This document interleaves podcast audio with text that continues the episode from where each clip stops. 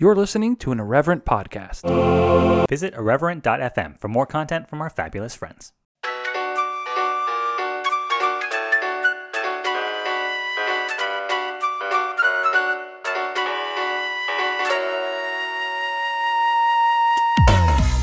Hey everybody, it's Adrian. This is Josh. And If you're listening to us, you're listening to another episode of the Dirty Rotten Church Kids Podcast. Now you're playing with power. Bandai Namco. I don't know. Is that the that the, the gaming company? That's like a poster. It's right Oh. there behind me. Oh, that's Nintendo. You're looking at it. Yep. Yeah, dude. Yep. Now you're playing with power. Uh, Sega do what Nintendo don't. That was the slogan. Oh, that's pretty good. Yeah. How you Um, doing, sir? Good. There's now we have to talk about it. There's something to the '90s marketing aesthetic Oof. where it was like, like part Matrixy, part like trying to be way too edgy, but like not. The future, future, future. Yes. Everything's like Everything was repeated. Yes, Yep, that's the music. It's definitely the Matrix music. That's the sound. Yep. It's also the same music that you would hear when you went to hair cuttery in the 90s.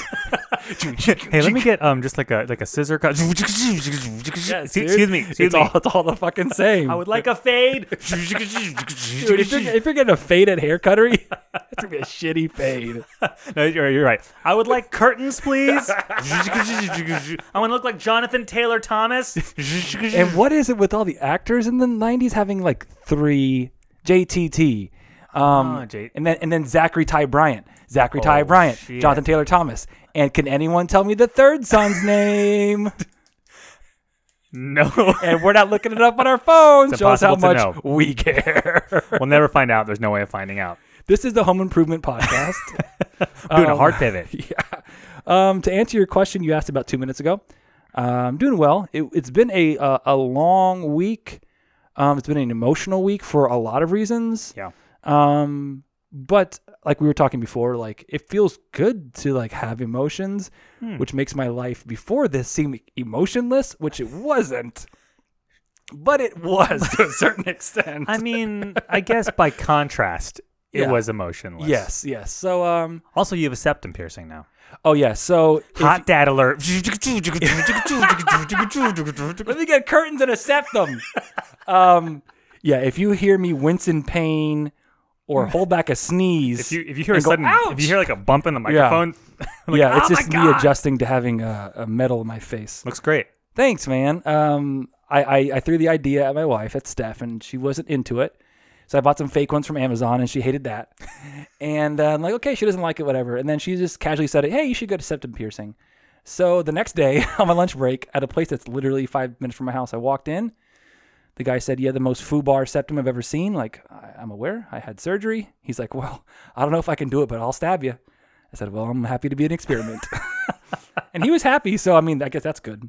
Um, but yeah, that happened. Um, so yeah, it's it's also like you haven't been here because you've been in Colorado, like living vacation life. Yeah. Like, I mean, like we all did before COVID. Um, but it's like insanely rainy season down here now.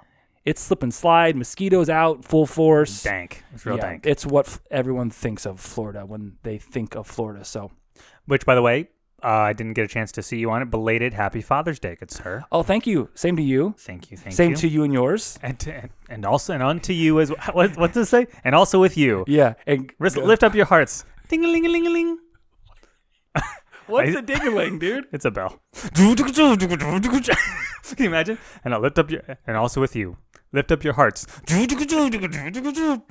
It's i- i- if any of you guys ran lights in um in any setting, whether like church or professionally, there's always that one button on the light board that tests all the lights at once. That's the thing that goes on. It's fucking every strobe.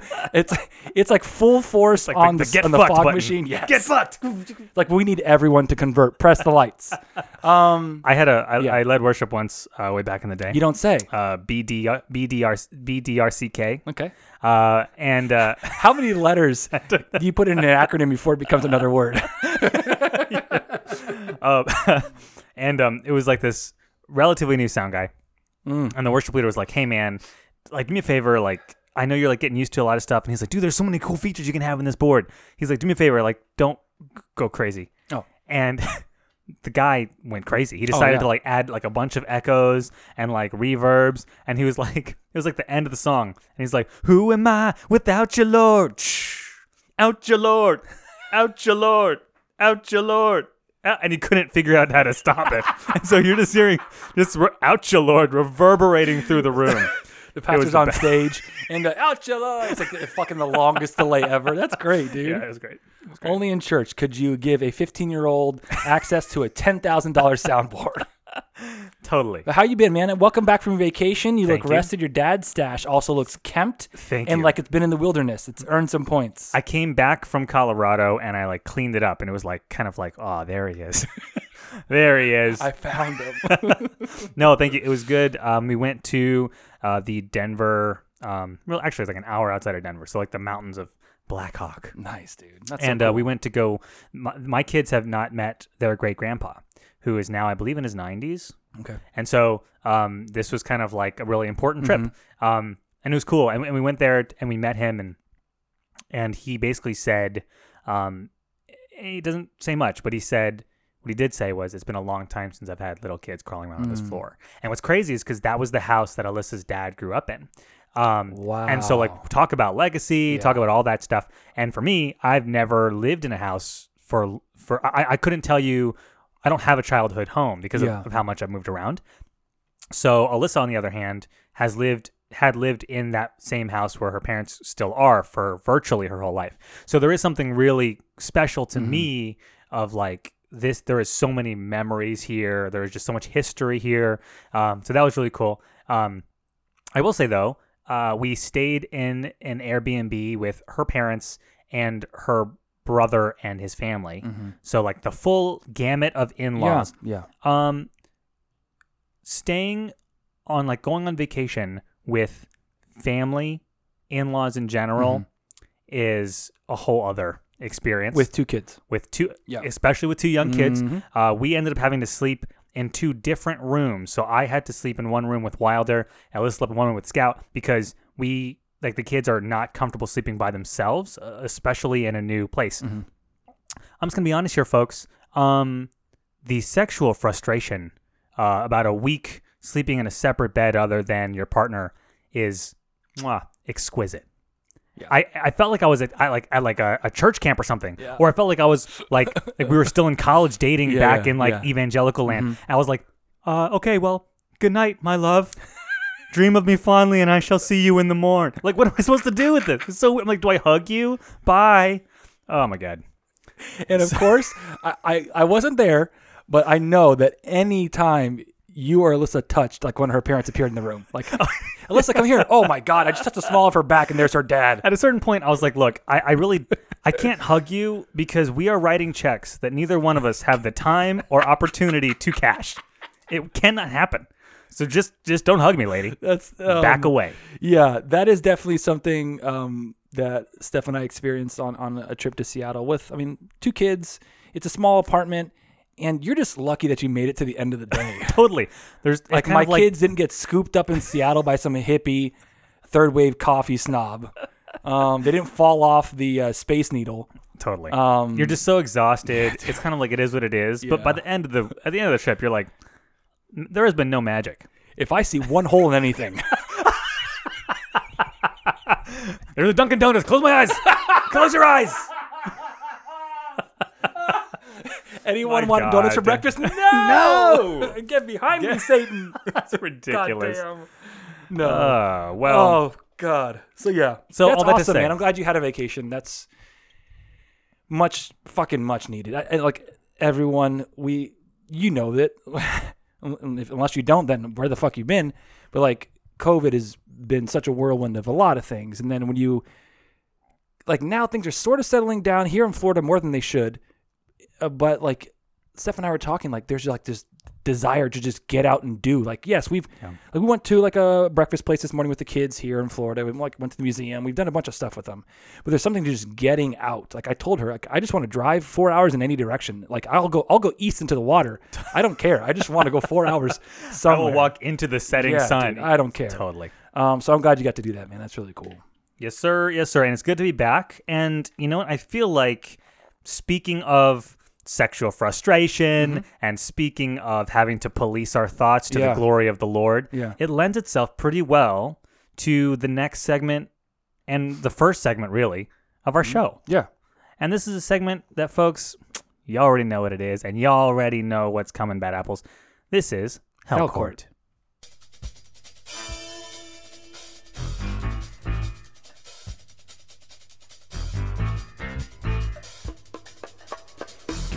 bongos.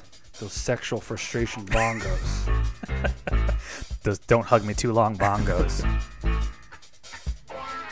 wow, wow. That's a sexy guitar. Imagine being that one guy, because that's all he does. Wow. And, He right, gets paid bucks. home. He gets paid bucks. Hey, man, I'm paying bucks. Um, but the bongo guy, the bongo guy's earning his fucking money. That's for damn sure. He came here to work. So, guys, I brought my bongos. I'm doing shit, dude. You have you have two beats. I'm taking eight bars. It's like, hey, man, um, we actually didn't hire you for the bongos. We actually needed you to just Yeah. clean. Uh, you're, you're here to clean up after the recording session. Um, but yeah. So enough about uh, percussion instruments. Um, Bongo Joe. yeah, bongo Joe. Uh, so Adrian kind of gave a little foreshadowing, um, but th- if if you somehow miss this, Man, oh man. well, sorry, it's gone. it's if you missed it, it was a flash in the pan, baby. because we personally on our own Instagrams and Twitters and uh, and texts and in our DRCK emails and all the rest of the stuff got this song and video sent to us by the hundreds. Yep. Modest is hottest By, by the one and only Matthew Matthew West. West. And so, Like nonstop. Like oh, it was so much. It was almost like when the church forces you to read the new Dave Ramsey book. Like I'm not reading it because everyone's telling me to. I'm like I'm not going to watch this video because I know it's going to make me mad. yeah, I didn't watch it, and I know we're going to talk about it eventually. and I was like, it's not going anywhere. And so Adrian said, "Let's talk about it on this episode." So I'm like, "Okay, fuck it, I'll watch it." I- Dude turned tail I- and ran. Dirty delete, baby. Video's gone. Yep. The Spotify song is up there. It's all blacked out. Can't actually click, click on it. Can't listen. It's gone. I love it. I feel like this is the first hell court that we've experienced justice at. We so often throw a gavel. Cyberbullying works, people. It works. Bullying works. You heard it here, Bad Apples. Bullying works. That's works. such a boomer thing to say. Kids these days are so soft. They need to be bullied more. Um, but Adrian, you want to clue the people in on what Oh we apparently missed God, out we on, missed but can it. still experience through his just amazing lyrical talent. You can still, folks, if you Google Matthew West, modest is hottest, you will be able to find the lyrics. And that's what we're going to have to do because I can't even play the song. I, I, And honestly, if we could, I, I don't think I would want to. I mean, I can make up how I think the song went, and I pretty much would nail it. Mm-hmm.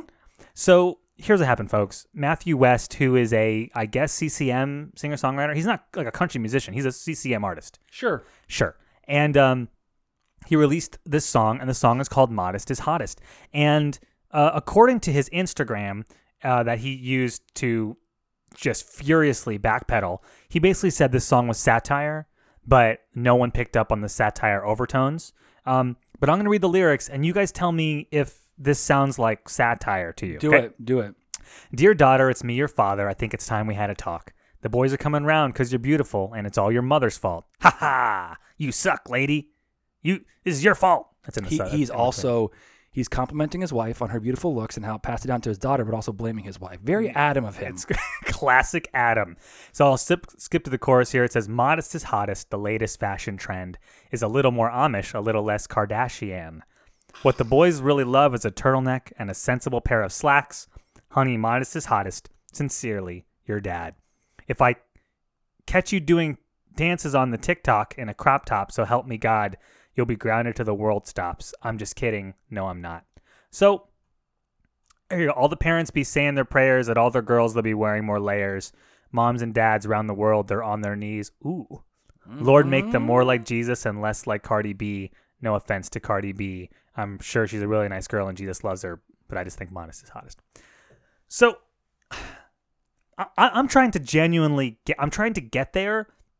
I'm I'm trying to get to where this was satire, because isn't the whole point of satire to like be so like outlandishly earnest Mm-hmm. that it has no, it could not possibly be correct.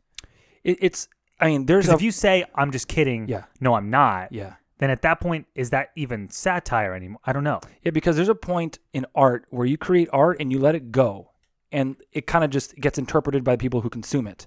But you can have intentions that you put into your art. So if you if you create a song or something, you say it's this, and like the majority of people are like I understand that, or I don't get it, or it kind of vibes with me, but very few people understood this as satire. So when the overwhelming majority of people are like this isn't funny Yeah. or satirical, Right. This is just reinforcing what I was told for f- years of my life. Yeah. We, we posted a, a I posted a tweet from Audrey Assad, Mm-hmm. um, and she basically was kind of calling out. eh, These are things we've all talked about before, folks. Like the whole idea of how modest is hottest is actually a harmful approach to anything. Yes. Uh, and it perpetuates a bunch of bullshit, and we can get into that. But uh, I posted it, and like every so often you would get a, a comment like, "Dude, it's a joke. Relax, it's a joke." And it's like, okay, yeah, I know what jokes are. Like I get it. Mm-hmm. I get it. Oh ha ha, it's so funny. It's about it's like the same sort of humor about a dad posing with his daughter and her prom date with a shotgun. Yeah. Ha ha ha. That's the humor. I get it, but that doesn't make it a good fucking joke. So Like, ba- so just back- because anything is a joke Yeah. doesn't give you a reason to, to it's not funny though. back in the heyday of YouTube when pranks were like the big thing, a lot of people to get a leg up would just start as a prank channel. And it became a meme so much because people would do a prank and then almost get into a physical fight. Like, no, it's a prank, bro. It's a prank. Yes, it's a prank, but you still stepped on my shoes, but you still threw a pie at my face. Like, just because you say, haha, it's funny. I'm like, yeah, but I'm the one getting dumped on. Like, you just scuffed my shoes. You just yelled in my store. Like, of course I'm gonna get angry because when when you come, w- fuck me, dude. When you come, I gotta stop this. This also happened on a Bobo Dum Dum episode. I gotta stop taking breaths after the word come. Okay, Yeah, you need to go. Straight that's my into it. 2021 resolution that I've now made in July. Um, Modest is hottest. come. Uh, but when you set out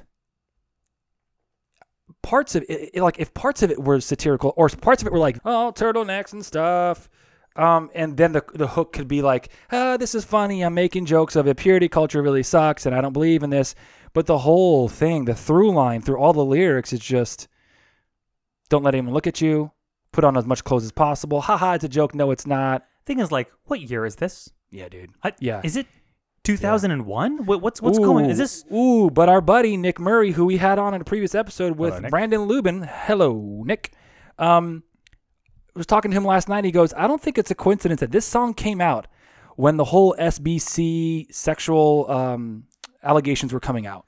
Like Oh, the interesting. SBC had a whole thing where a note got leaked from one of their higher ups about how there's a lot of um, sexual assaults they've been covering up. And then this song comes out of nowhere. I'm like, dude, this is a perfect depiction of a, one of or the biggest denomination not being able to handle their own. Yeah. And then an artist that associates themselves with this denomination releasing a song about modest is hottest. I'm Yeah. like, whoa, dude. That's- and then once again, to repeat your question, what year is it? And and I think too, if you think about like the idea of satire, if he was truly trying to make it satirical, Mm-hmm. then the entire thing from start to finish would have been completely like stoically serious. Like Yeah. to me, it would have been like you're staying in your room forever. Don't ever do like a very like very serious. Or if Don't look at boys, and technically I'm one, so you can't look at me exactly either. it would like, Like, lean it would like lean really hard into it and and if that's the case like lean into and you don't have to like twi- make a twist at the end just lean so hard into it that you're like obviously there's no Yeah, way this can yeah. be real. Like a like an onion article or something. Like it's Yes, ridiculous yes. you know? Um or you deliver it just like you said where it's like there's a twist. The fact that this is like a little bit of both tells me that this isn't actually satire. This is just a joke. Mm-hmm. and a joke is often rooted in truth right? So there is something here. And again right we talked about this. I don't need to, to tell folks like the idea of modest is hottest is completely harmful to women and young girls because even by saying modest is hottest you are still tethering a woman and a girl's uh, uh, physicality to the opinion of men Yes. or to the opinion of the opposite sex saying Yes. well this is hottest and you want to be hottest. And in this particular instance modest happens to be that. And then of course, the table gets turned because then once, of course, you have to be this virginal porcelain figurine, and then as soon as you actually get married, then and only then can you actually be hot hottest, mm-hmm. and then you have to become like a nympho sex pot. Yeah. I think too is like the idea of modest is hottest is both insulting and demeaning to women, but it's also incredibly reductive to men because it's implying that men are nothing more than their base impulses. Mm-hmm. They're nothing more than like their carnal needs and instincts. And so then fuck all it does is perpetuates like fucking rape culture and it perpetuates all the ways that men are not held responsible for their thoughts or feelings whatever. And also, I know specifically for me, like anytime a girl at my school would talk to me, I'm like, oh no, like I need to run from this because this could be like Bounce this could your lead me, yeah, down the sin. And also, Yeah. there's like another thing it does is like, what if the girl that, what if his daughter he's singing to isn't attracted to boys? Totally. Like, th- Totally. And- and leaves also- no room for that. and also, it doesn't even really matter what Matthew West thinks because, like, he put the art out in the world. He didn't share it with his family. He Yep. put it out there, and it had an impact on people. Yep. and and I can't um, imagine the amount of responses he got to it because because we didn't even make the song and we got a, f- a shit ton of requests to talk about it. But at this point, it doesn't matter. It's gotten so far out from you. Correct. It's no longer his. And that's the thing is that And and he, like he took it down. He announced an apology and stuff. it wasn't and- really an apology, but whatever. yeah. Um, it, it's really interesting because it brings to mind Joshua Harris and his like kind of rethinking about um, how I kissed dating goodbye and how that book affected people. When he came back and kind of put words to the pain he was experiencing, it felt earnest. Yeah. And you could argue, I mean, that book had more of an impact, or it, it, it was like the foundation for purity culture. But Joshua Harris has continued not a life of like apologizing, but like he you could he's just a different person. And he's making amends, I think. Yeah, and and, and Josh and uh, so when Joshua Harris came out that apology and like it's not just the apology, it's what you follow up with it. And Matthew West is like, ah, sorry, I I took it down. Y'all It- didn't get it. I'm sorry you be- misunderstood me. It'd be great if you released another video just talking about it. Yeah. Like, what did it come out on? It came out in music and it came out in song form. Oh, sorry, music video and it came out in just regular song form. How about you do both those things again? Another music video and another song apologizing for that. Correct. it. Like, just make it it's right. easy, dude. You got shit ton of money. Yeah, You're a CCM artist. People just pay you because you're a Christian. Just do it. And I think too, just like you said, like intention is not nearly as important as impact. Mm-hmm. Obviously, his intentions were probably pure somewhere, somewhere in the in, in the back of his mind. There probably was some sort of so, some sort of good intention, but it doesn't matter what his good intention was. All that matters is the impact, and the Yeah. impact we have seen. Like we know what we know what has happened. Basically, the idea of there, there's so much damage of n- never truly loving yourself, never truly trusting yourself, Mm-hmm. never thinking of you as a holistic, beautiful person. All you consider is the version of yourself that you project, Mm-hmm. right? And that's the hamster wheel that we've been on. And so we know the damage has been done. We actually had a conversation with Matthias Roberts, a- a friend Yep. of ours, um, and he was talking about at summer camp, he would uh, always see all these instances where these girls would have to be told to cover up their Mm-hmm. bodies because men aren't boys aren't in control of their urges and Yeah. so th- it was the same sort of rhetoric right modest is hottest cover yourself up but matthias was saying like i am in the same room with all of these boys i'm attracted to the boys Mm-hmm. Yeah. and the boys aren't wearing any shirts because Yeah. they're getting ready to jump in the pool Yeah. i'm controlling myself so at what point does it no longer apply to them Mm-hmm. right and so obviously it's bullshit obviously it doesn't work uh, I'm, I'm glad that he took it down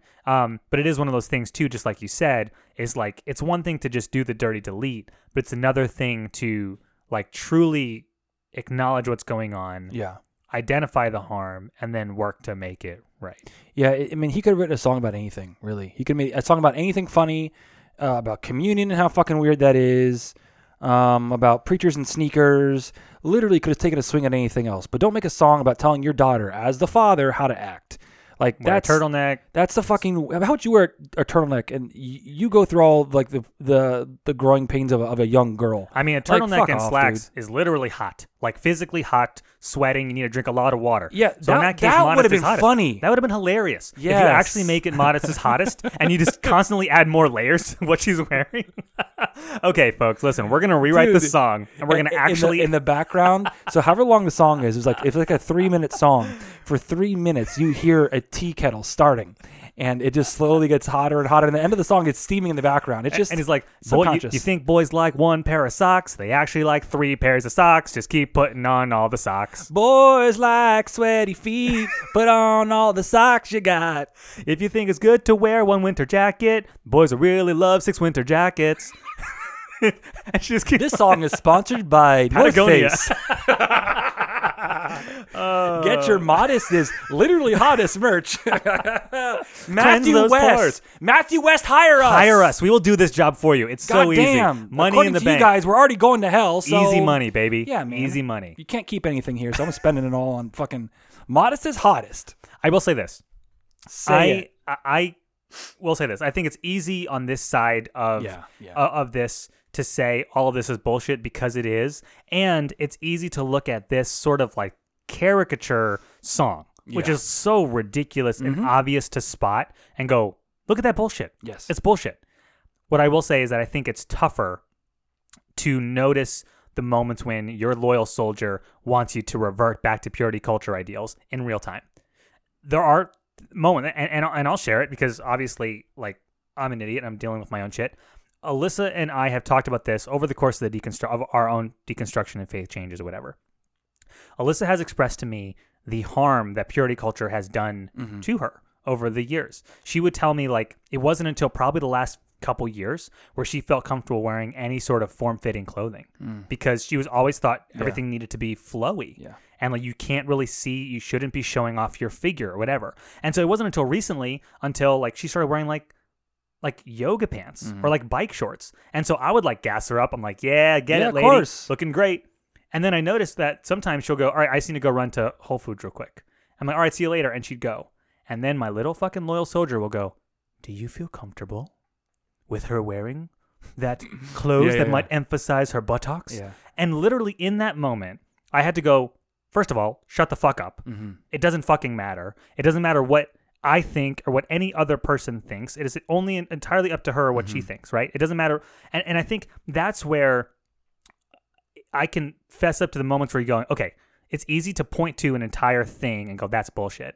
But that doesn't mean that we still, we don't have to do the work Yeah. because it's right. going to be a Mm-hmm. constant thing of going catch yourself in them and, and i think this is es- especially going to be for folks of probably parents because people have commented on the instagram they go hey you clearly aren't parents of daughters bro i'm like first of all yes we both Yeah. are Shut and the second fuck of up. all it doesn't fucking matter Yeah. my daughter should be able to wear whatever the fuck she Yeah. wants or whatever she does not want to wear. It doesn't matter. Yeah. If a guy has a problem, if a person if if the whole idea is your daughters cannot dress a certain way because they will be lusted after or catcalled, well guess what, dude? That's this fucking guy's problem, and he can go take a long walk off a long, a short pier. Like fuck you. They're they're acting as if the problem is the individual and not the society that has already like conditioned men to be horn dogs. Yep. Like m- my thing is like you said like uh waiting for marriage or like when when you're dating as Christians you have to wait for like your honeymoon or wait for your, your night and then you can like sex God and stuff but like what if like you don't want to have sex all the time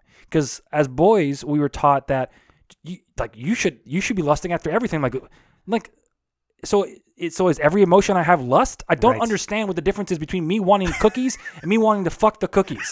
Like, Dunkin' Donuts. yeah, dude, Get the Dunkin' Donuts away from me. give me those chocolate glaze. I, I, I, I it's It's it's, confusing. It's Yeah. that's what it is. It's reductive, Yeah. and the problem is not our daughters. The problem is not our wives. The problem is not the clothes they wear. It's a society that allows catcalling. Mm-hmm. It's it's the other people in Whole Foods or Walmart or Target or walking on the sidewalk who don't say, "Hey, don't be a dick." Yeah, yeah. Um, This is none of your fucking business. yeah. Get the fuck away. So you- the thing is, if I had curves, I would show them off constantly, but I don't. if I could wear yoga pants, dude, if you can wear yoga pants, fucking rock it. If Rock someone it. gives you shit about it, then just fart and walk away, dude. Just fart on them and leave them in your trail. But I think It what's cool matter. is like I think we're finding is like we are entering. I think there's a generation now, or or I should say, a popularized idea now is more of like you can literally do whatever the fuck you want.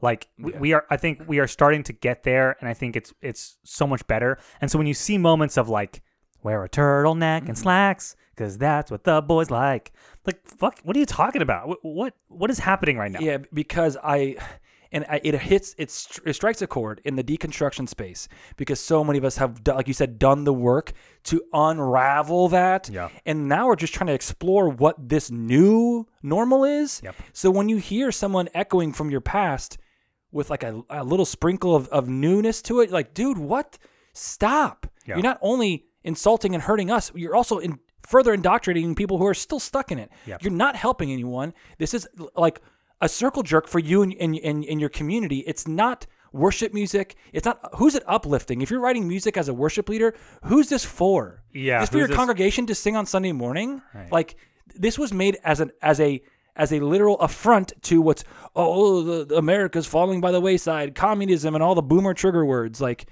it's it's like you said, reductive. It's harmful, and at, at a certain point, when the thing you create has such an insane backlash.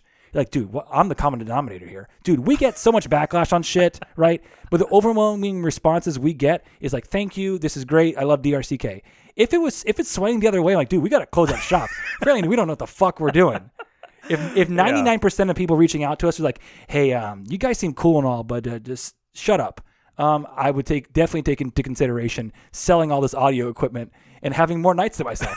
um, but uh, here we are, and um, yeah, Matthew West. Once again, reach out to us. We can get in uh, touch with Patagonia, Yep. North Face. I think it's I'm not even sure if it's North Face, North Shore. It's North Face. North Face. Get in touch. We have people in those places. Yep. We don't, but just get in touch with us. I'm Modest is joking. hottest. No, I'm not. Get the fuck out of here, Matthew West. That's been Hell Court. Justice has been served. We need a gavel sound.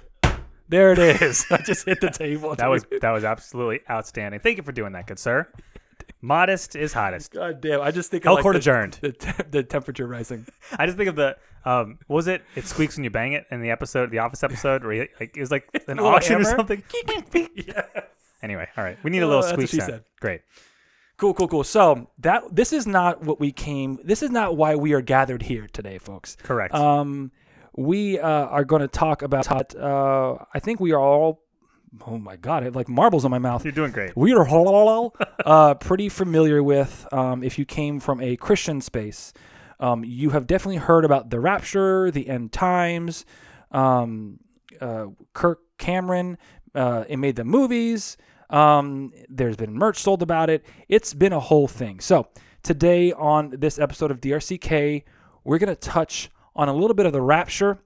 I will say this too is Yeah. um I I was I was like okay we got to have a song for the Rapture. Yes. And I was like surely there's like something there's like a Rapture rap Yeah. Mm-hmm. out there. Like it just the name lends itself to a Rapture rap. I'm like surely there's like a hokey VBS like cheeseball Yeah. rap that is just used to kind of like leverage uh like the scriptures into fear mongering. Like surely it's there somewhere. Mm-hmm. Yeah. And I I couldn't seem to find it. Oh wait a minute.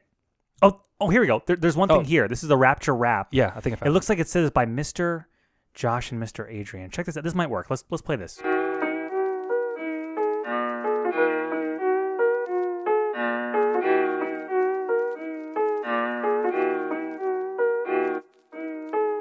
Hello, boys and girls. Welcome to Sunday School. We are your teachers, Mr. Josh and Mr. Adrian, here to teach you the Rapture Rap. Check it out. The rapture is coming, you better beware. Jesus returning, a glorious affair. The mark of the beast, it's scary but true. Accept Christ in your heart, it's the right thing to do. At any moment, every Christian will be taken. The heathens left behind, in hell they'll be bacon. Is it pre trib or post? We really don't know. We listen to our pastor and he'll tell us how it goes. The end of the world is nearly here. With Jesus in your life, you can have no fear. Now listen to my brother, he won't tell no fibs. Drop some rhymes is my buddy Adrian Gibbs. tell them the truth, Adrian. I'm gonna stuck my shirt in. They need All right. to hear Don't mind if I do. the truth. This is the truth. My name is Adrian, and I'm here to say, can't wait for those trumpets, I'll be swept away. The Lord's coming back when nobody knows, leaving nothing in the streets but your piles of clothes. We'll meet Christ in the air for the Christian kind, but say your prayers every night so we don't change his mind. Heaven will be going, then the blood'll start flowing, cause Jesus loves you, but like, how do you know it? You don't know. You don't know. Just keep praying, cause you don't know. Just keep saying that you don't know. Jesus coming, he's coming, coming. You don't know, you don't know. Just keep praying, cause you don't know. Just keep saying that you don't know. Jesus coming, he's coming, coming.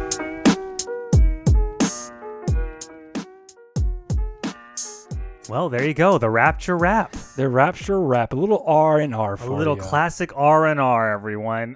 So when Adrian's like, "We gotta do a Rapture rap," so I'm like, "Dude, this is what I was meant to do.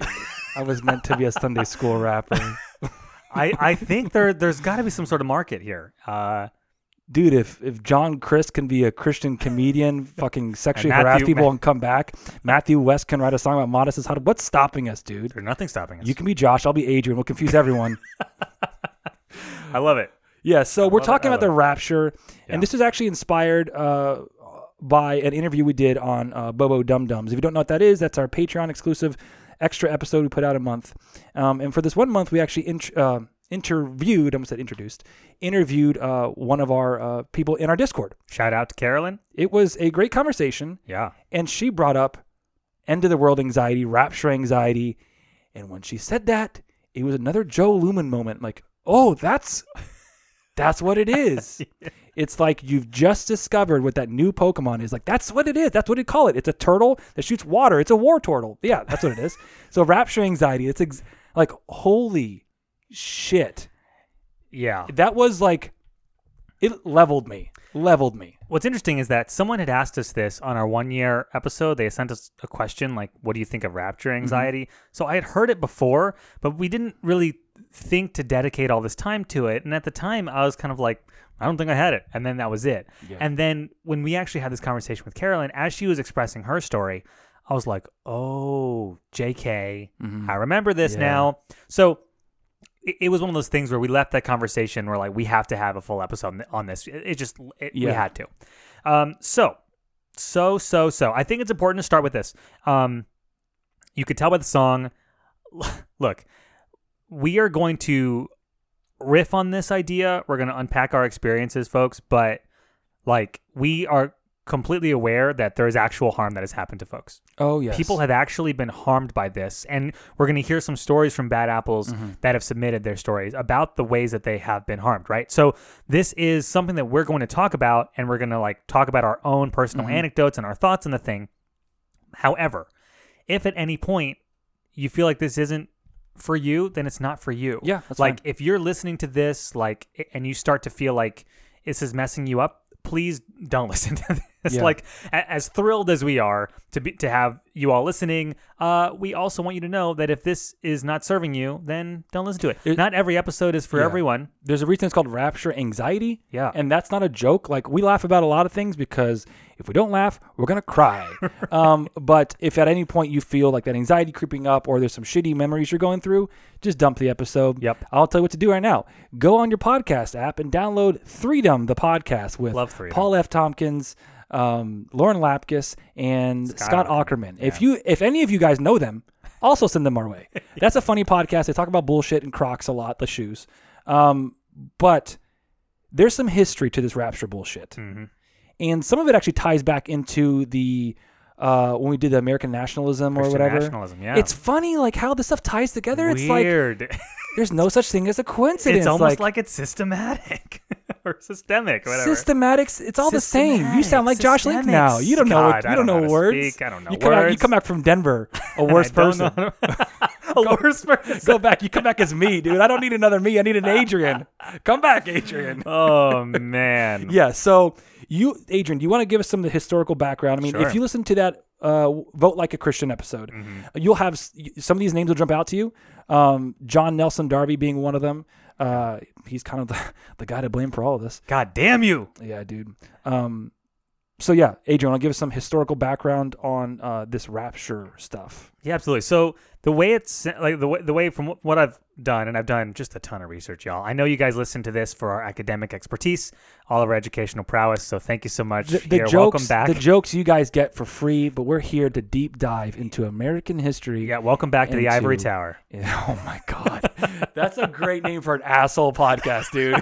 welcome. Hashtag welcome back to the Ivory That's, Tower. that, that's Steven Crowder, the conservative asshole, is definitely going to take that. So, but go ahead. Sorry. So it, it started in Europe in the like early 19th century, Mm-hmm. and this is around the time around then there was a bunch of these sort of charismatic revivals that are happening all Yeah. around Europe. I think England specifically, and so you would see a lot of these sort of like town to town revivals, and it's very charismatic in nature, like a lot of um, prophecy and visions and all these things. And actually, one uh, woman by the name of Margaret MacDonald, I think she was young. I feel like uh, based on our Mm-hmm. She- conversation, she's like a teenager yeah, she was a teenager. Yeah. And she had this vision of the Lord taking those to Himself. Like this, he, she had basically this vision of the rapture. Mm-hmm. Yeah.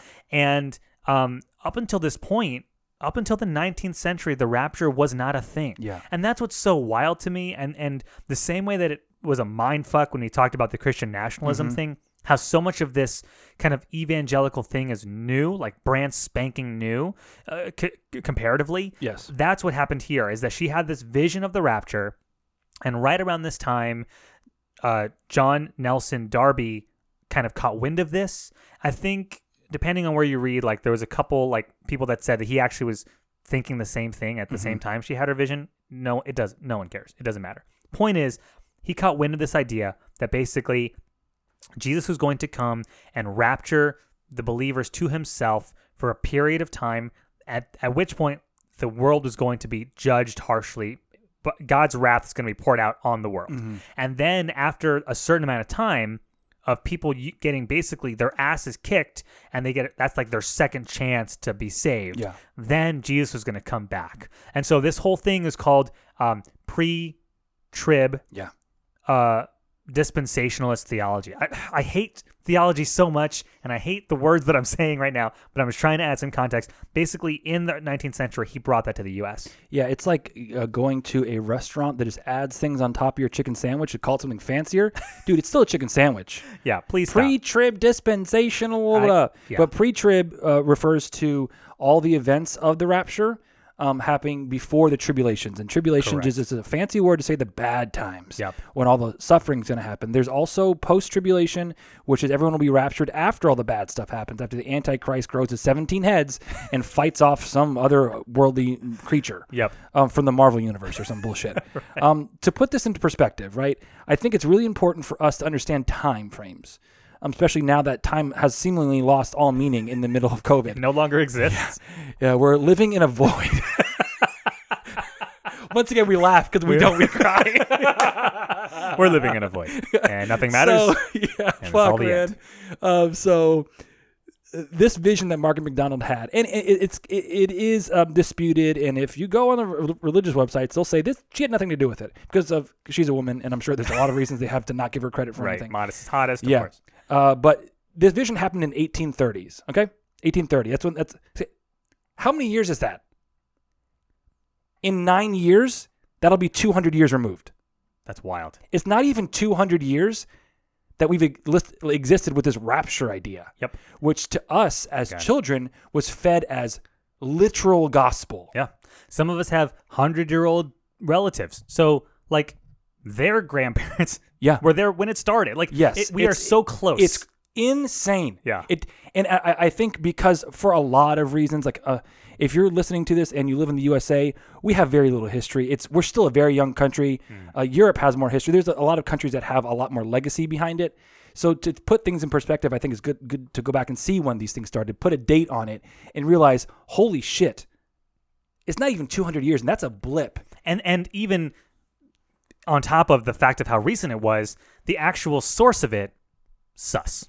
Oh yeah, At best, sus. You you can find I and I think it was on uh, which is the weirdest thing. I haven't, I haven't heard of this word until like since like the '90s watching daytime TV, and it was a, a commercial for Encyclopedia Britannica. Nice. But I found uh, her actual quotes of the Rapture, and they highlight the important parts which have gone on to uh, kind of form what we know the Rapture is today. But just sit on this: 1830. Not even 200 years ago. And no one told us that. No one told us that we learned it when I learned it in the 80s and 90s. Hey, this is kind of new stuff. Yeah. But this is what we're thinking because they were they were already con- they already committed to this is literally what's happening. and we're going to talk about it, but the ways in which people's lives, the way that the, the face of America, uh, because mm-hmm. because based on the conversation with Christian nationalism, Yeah. the entirety of, of American white evangelicalism as we know it mm-hmm. was formed Yeah. by a vision that a teenager had 200 years ago. Yeah, I keep thinking about Vision from WandaVision. It'd have been better Informed by vision. by Paul Bettany. If Paul Bettany would have informed all of our religion, I'm cool with that actually. way more classy. classy, classy as fuck. Classy Classy yeah. as fuck. So Margaret McDonald, 19th century, 1830. We're putting a pin in that right there. Yep. But John Nelson Darby brings it to the U.S. Yep. along with a whole bunch of other bullshit in his basket. Yep. That's a great title Bullshit for something. in his basket. yeah, dude. So yeah, so what, what happened with Mr. John Nelson Darby? So then when he important? comes when he comes to the U.S., he connects with D.L. Moody. oh, you all know who that is. Woo! Famously of, of the Moody, Moody Institute. Institute. Yeah. So and and and Moody was the one that was responsible for. I, I believe he was like prominent in Illinois, Mm-hmm. prominent in like the Texas. So basically, he brought this idea to the Midwest, Yeah. which kind of explains a lot. The- like yeah, that was like Bible the bur- yeah. Mm-hmm. the buckle of the belt, baby. And so that's kind of where it started. And then if you look at all the ways that unraveled, it's like God is coming, like Jesus is coming back, and it's happening real quick. So like we need to make things happen. Mm-hmm. Yeah. And so I'm, I don't want to overhash, rehash the things we talked about in Christian nationalism, but it's this idea that happened. I will say I, I found this out um, shortly after, right? So say Margaret McDonald had her vision in 1830. Yeah. 14 years later was the Great Disappointment of 1844. Not to be confused with the Great Disappointment Of of 900. 1989, which is what my mother calls me. I was gonna do uh, of 2012. What's my wife called our honeymoon? Uh, yeah. So there we go. The Great Disappointment. Jokes, jokes, jokes. That is such a good name for something. the Great Disappointment of 2012. I just imagine like as a as a as a like a kid like taking a test and standing up and go, teacher. This has been a great disappointment. just such a, a assertive thing to say. this has been the Great Disappointment of June 27. Oh, It's so good. God, man, that's really good. So sorry to sidetrack that, but So- it's so good. the Great Disappointment. it just sounds like a person. You're just calling him out, like, and then the fucking Great Disappointment was born. I'm not gonna say it was Bill, but Not gonna say it's hey not guys, A shh, the Great Disappointment showed up. Just keep it on the. All right, people, look. If you really want to have a really good inside joke, like a really good DRCK inside joke. Whenever some asshole shows up to like a family gathering you really don't love, you're like, "Hey, man, the Great Disappointment of Uh, 2021." GD's here, guys. Just don't say anything. GD's here. Oh man. Okay, so So the, the Great, Great disappointment, Disappointment. of whenever the fuck it happened. So it this took place. It's called 14 years after her vision. Yep. Basically, this was a man by the name of something Miller, the Millerites, Millerites, Sure. whatever. There's no way of knowing. I found out and I, I gave up. Yeah. He determined that the Lord was coming back based on this Oh, rapture I love theology. this. I love so this so it- much. It, was so close in proximity. They're like, oh my God, she had the vision. Mm-hmm. It must be happening, right? Mm. And so you look at the world and you see all the things that are happening, and he's like, the Lord is coming back. Yeah. So he recruited and convinced 10,000 people, like tens of thousands of people across the United States and Europe to sell their things, to pack their bags because they are going. And they basically just stood all day outdoors in a field waiting for Jesus to come back. And then imagine their surprise when Jesus didn't show up. And so then he had to cycle back and go, oh, shoot, no, I messed up. It's not this year. And he picked another different date. The second great disappointment, which was uh, my younger brother. It's like we're standing in a field, like it's like 7:30, sun's going down. Is like, Mr. Miller, this has been a great disappointment. and then it's like like military turn around and, then walk walk away. back. wait, wait, like, come on, come on, come on. It's, wait, it's it's five more years. old. and so then he basically did it again, and, and it happened again. So, But that's a tale as old this time. and that's the thing. Is I like, love it. It's Love to am- see it. It's incredible. Like, and so if you look at all these stories of people, and we're going to hear it, and we're going to talk about it, everyone is convinced that Jesus is returning, and we know when it's going to happen. It's like, dude, this happened like the day after rapture theology was invented. Like this has been happening from day one. So the whole thing is just so new and this is old. What's funny is that, I mean, I really enjoy just not chaos because it makes me sound like a villain, but I, I enjoy just watching. The Joker. yeah, um, I uh, if I was, if I try to quote the Joker, I'm so fucking tired. My father was a drinker. Where That's my I- impression. Where did I get these scars? That's what he sounds like. Wow. right? Oh my God. Holy shit. I thought Heath Ledger was back Yeah, from the dead. I'm sorry. Uh, uh, R.I.P. Rest in power. Um, A Knight's Tale by far. Uh, yeah, I think it's my favorite movie of him. I, I, Um, Paul Bettany is also in that one. oh my God. Dude, Paul it's the vision, dude. The vision. So it's funny because uh, this trope of people uh, guessing when the world is going to end and then having to pick up the pieces after it doesn't end was even carried through via song by Nickel Creek. There's a song called 21st of May, and they wrote it making fun of someone who then just decided the world was going to end on the 21st of May. And then, like, the rest of the song is like the guy coming to reconciliation with the fact that he's an idiot. Um, it's a really good song. Look it up. They're a very talented acoustic folk band. But it is so interesting with the, the certainty that this man had in 18 what is it 44 Yep. is the same certainty that pastors and people still have today and are certain that oh i know this is going to happen this day and, and also it's kind of like if you buy a pair of shoes or in, in your instance like a really nice watch or you you acquire something or you do something then you start noticing it everywhere Yeah. it's like the lens through which you see the world will determine what you see in the world. So if you're like, mm. she had this vision, so that's already kind of like informing your your decision and your outlook. Well, the world's ending, and you're you already are looking for things that are bad. yes. I mean, there's shit going down all the time, and we have more access to it now than ever. But it also it's how you what you do with that information. So Yep. if you're looking for the world to end, it's always going to be ending to you. Totally. But it is glorious. To quote King Solomon, "There's nothing new under the sun." I quoted the Bible, bro. Wow. For all you, uh, All right, everyone. What a great disappointment this show has become. I need to find a movie clip of just that great disappointment. Um, but yeah, so that's kind of the history behind it. There's a lot t- to fill in there, and if you want to do it, then good luck Dive down deep, that baby. Wikipedia rabbit hole. yeah. Um, just be careful what you read because there's a lot. I stumbled upon a lot of non-religious looking websites that were religious, Nice. um, and they were just completely sideways. Um, but how did you come into contact with the rapture stuff? Was it because I, I, I know there's different terms for it. Yeah. Um, there's different forms of media that have uh, interpreted it. Yeah. Um, how how was that for you? Like your own interaction with the rapture? So I was, I was a charismatic boy. Yeah. I was brought up, and, and I spent every summer at my grandpa's Pentecostal church, and so every summer I would be there. And when I say Pentecostal, th- my my grandparents were the Pentecostal type where my grandma never cut her hair. Gotcha. She only wore dresses, never wore pants, never wore makeup or pierced her ears. Um, they didn't own a TV. They didn't have a Christmas tree. Right? They were Wow. so they were like very Pentecostal. Yeah, yeah. Um, and what's interesting is that so much of the, I think the idea behind not having a TV and not dressing like the culture and not trying to be hip with it Mm-hmm. was like, what's the point? Yeah. Like, there's no point getting too attached to this place.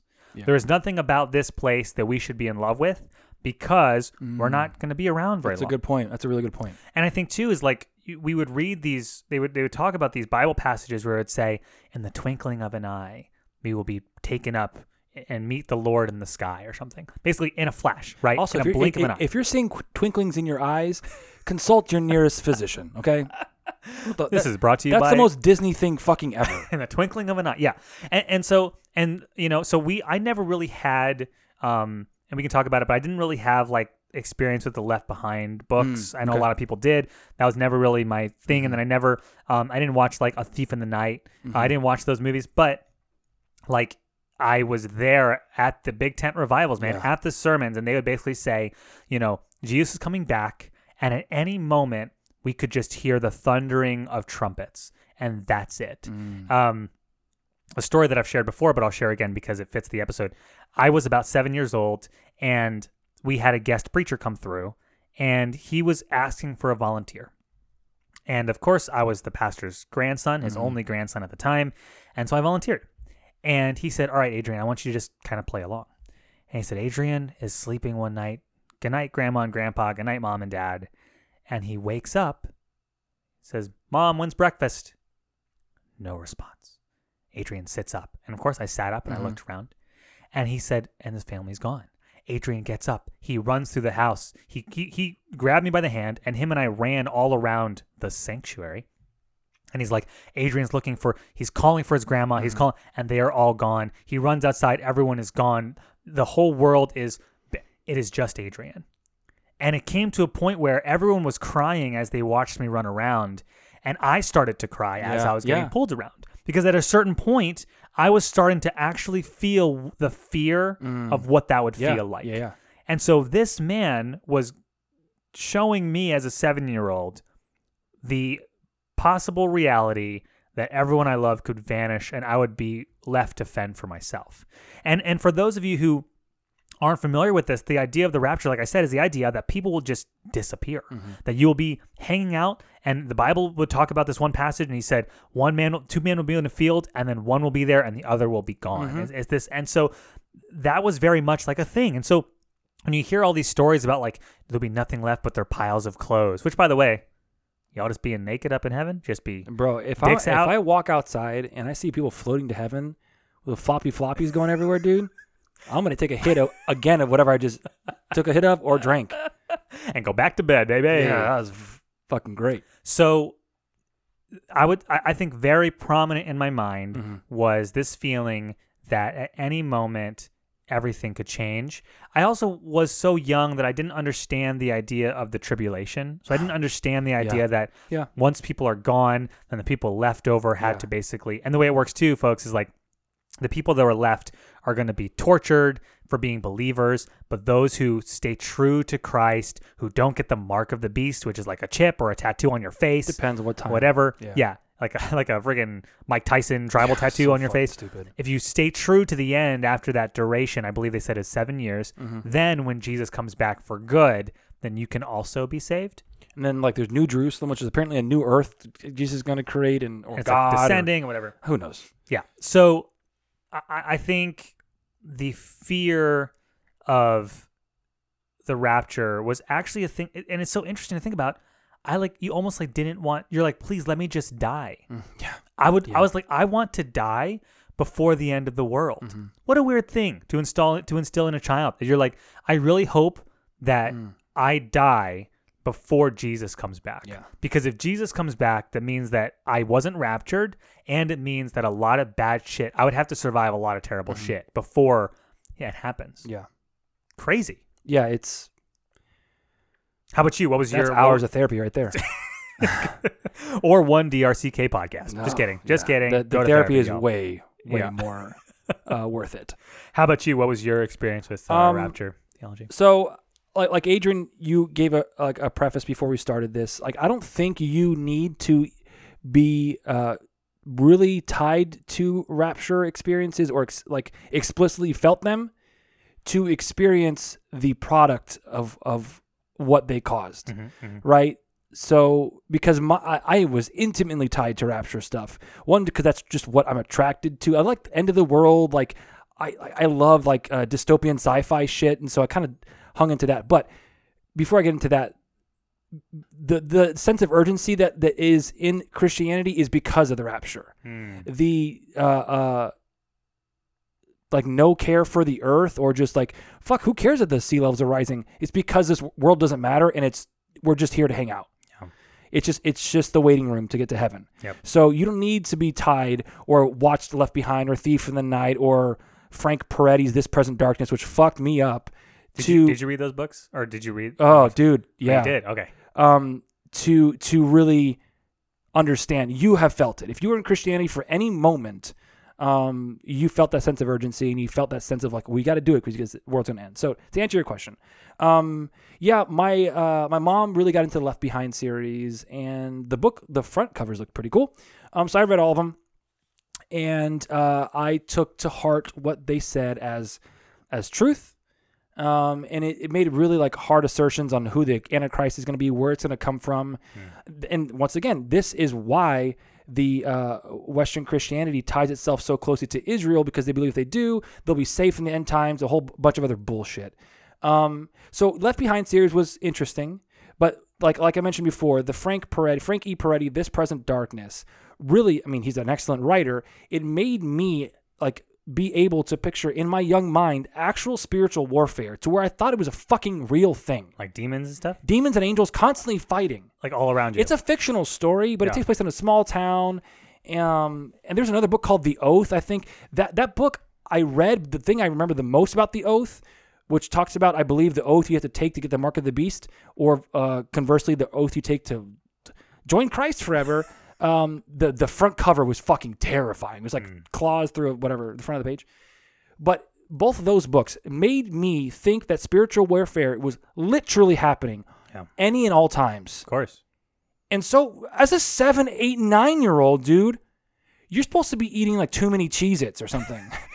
you're supposed to be falling down, getting scraped knees, Yeah. like learning how to do things like sports or really getting into whatever you're into as a kid. You're not supposed to be thinking that there's actual angels and demons fighting over every mortal soul. Yeah. That's the beginning of a Mortal Kombat video game. this is not a life of a of a freaking adolescent. Yeah.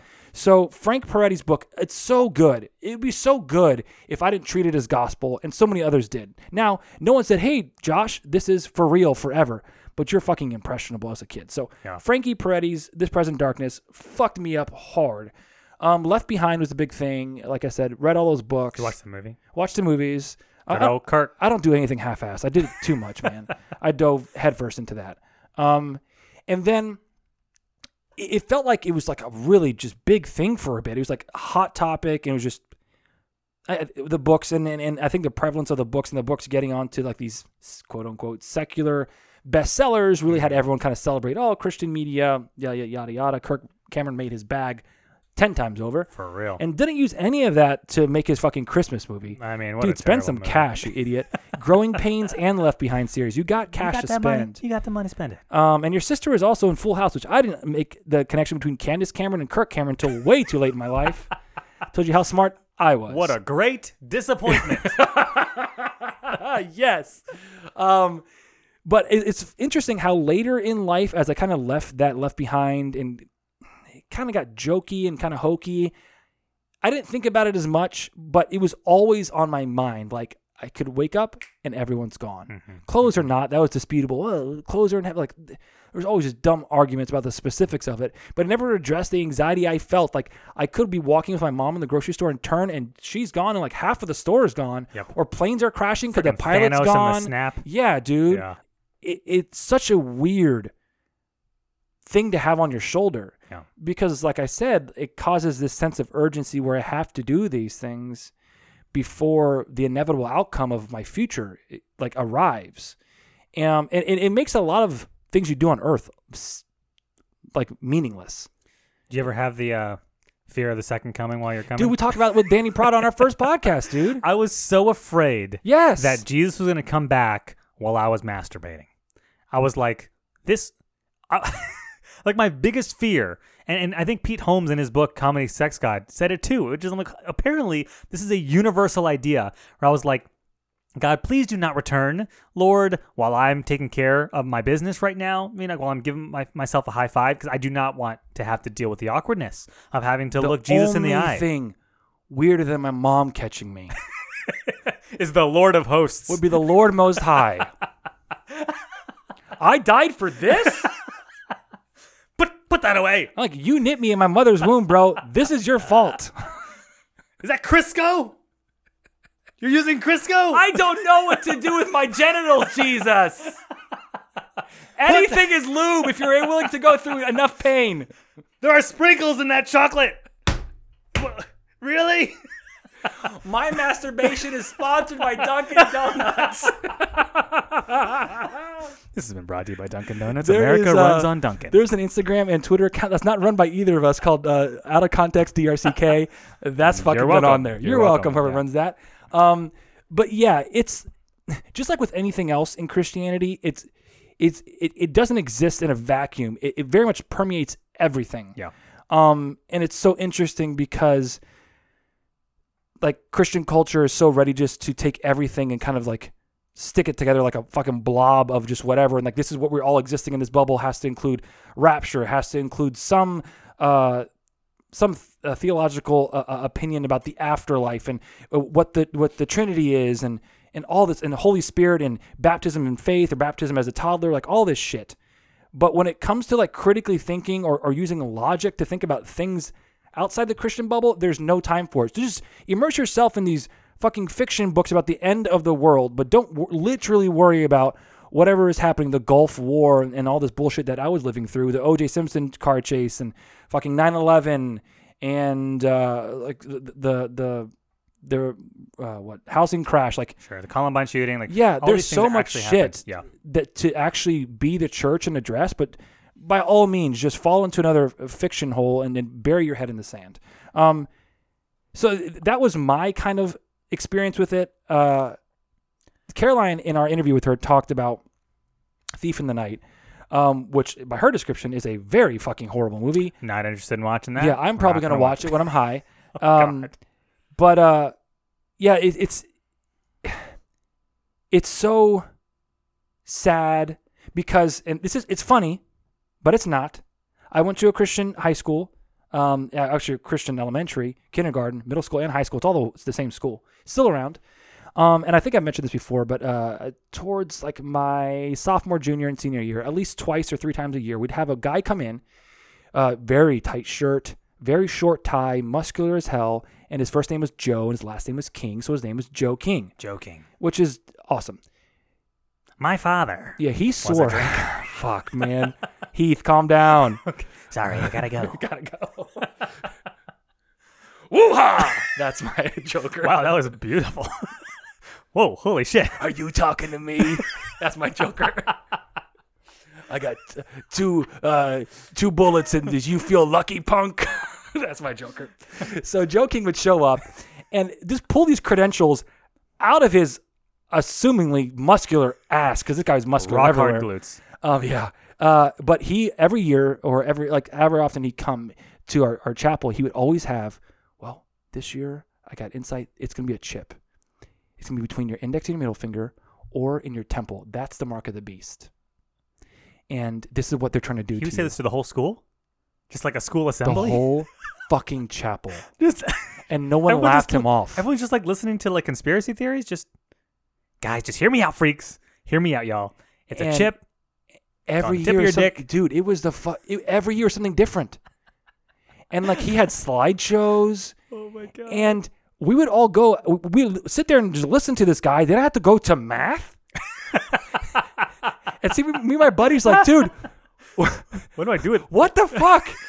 What is Uh, hey, what uh, does PEMDAS matter? Parentheses, exponents, multiplication, division, addition, subtraction. That's so true. I'm gonna get a chip in my face, dude. Mitochondria can suck a dick. I don't care. I don't care about like the energy uh, of the cell. Dude, we're gonna die. it was just the weirdest Yeah, thing, and it yeah. didn't happen once. It happened multiple times. Yeah, yeah. And it was in a chapel of a very prominent private school.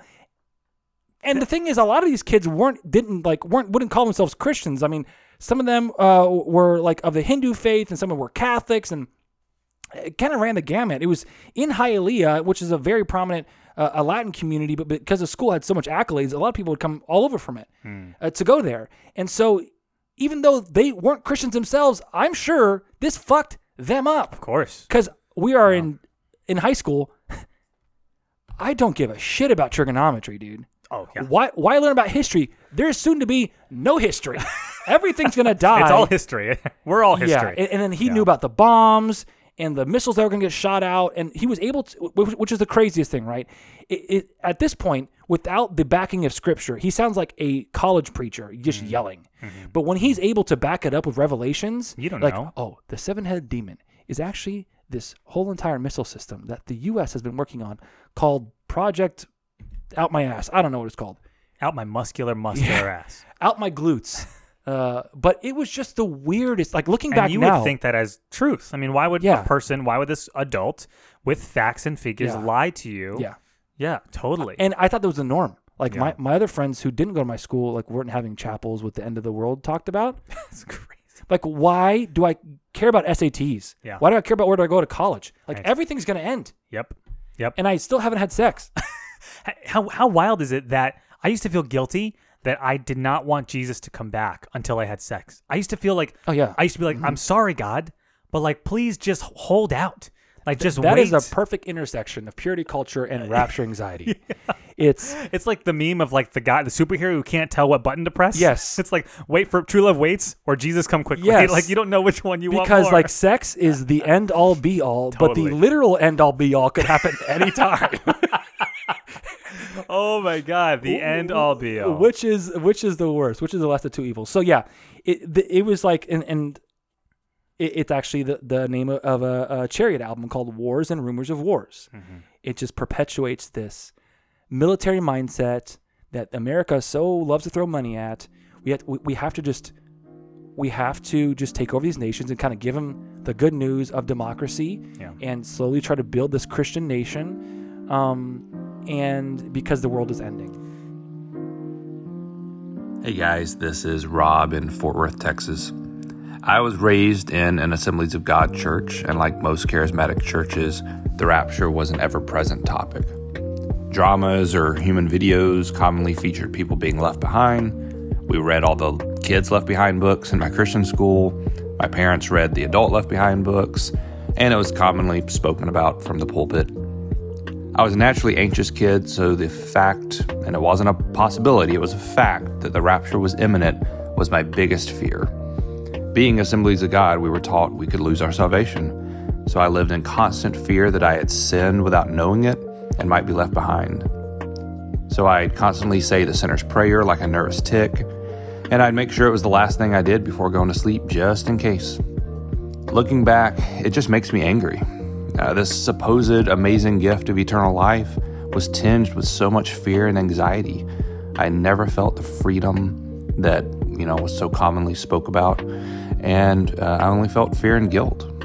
So, as a parent now, I have no idea what I'm going to teach my kids regarding faith since I'm still figuring all this out.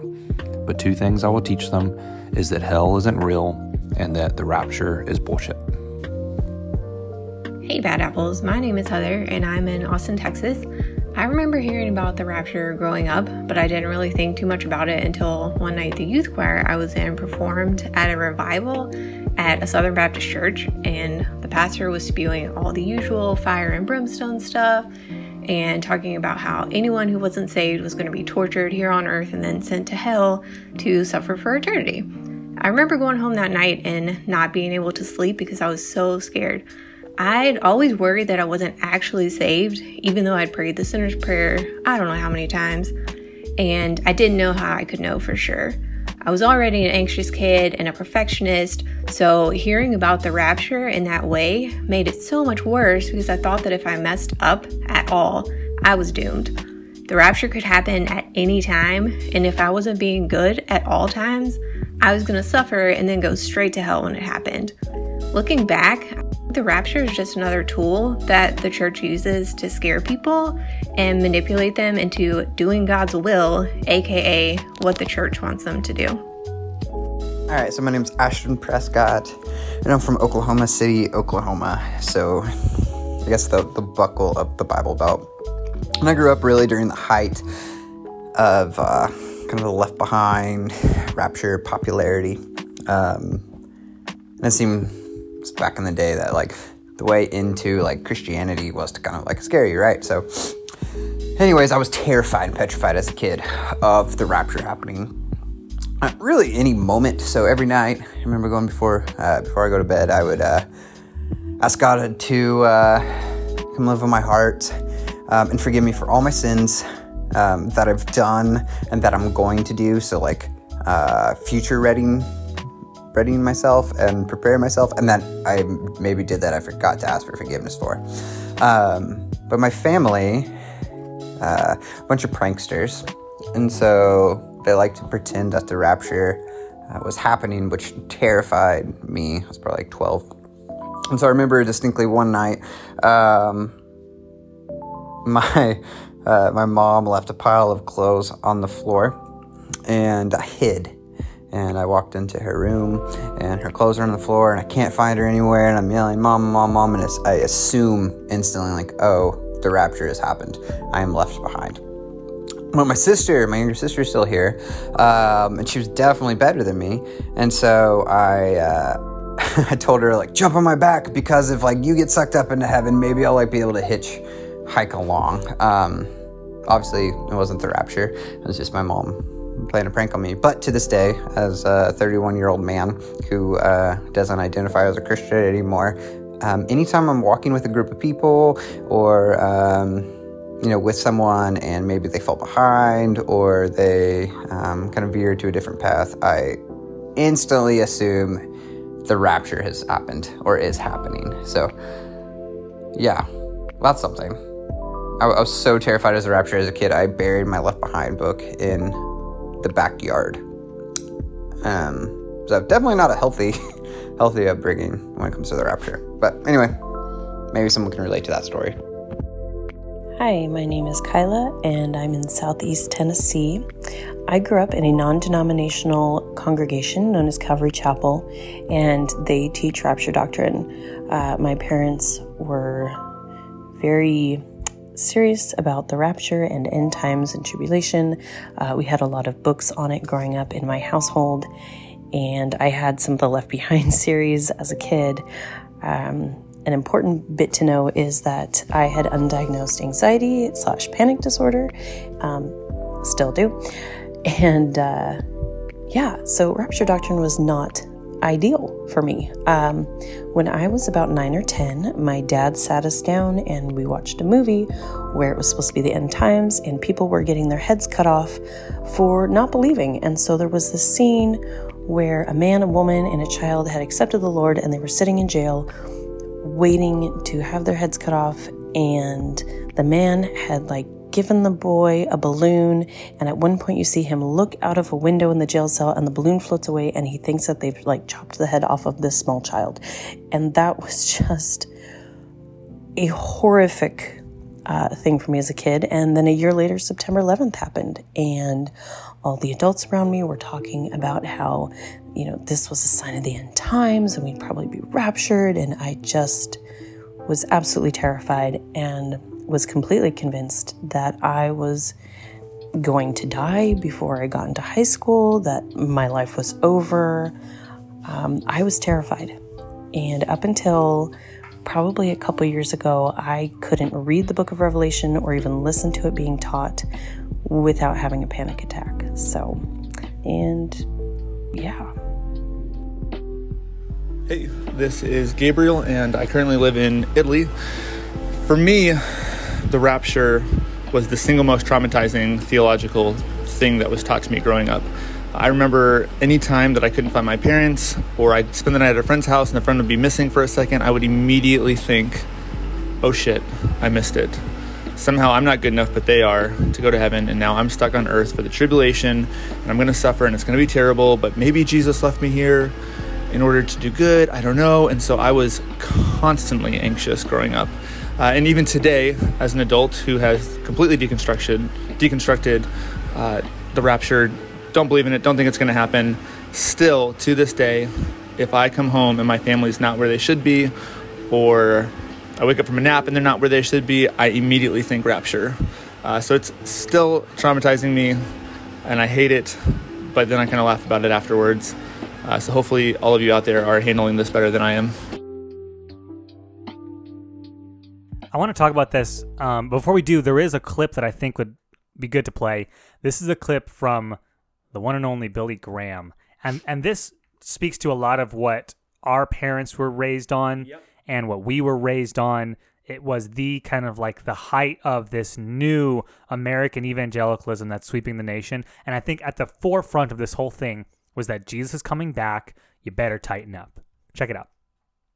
We who live, who survive, shall be caught up together with them in the clouds to meet the Lord in the air. That word caught up is a translation of a Greek word, and it means to snatch away.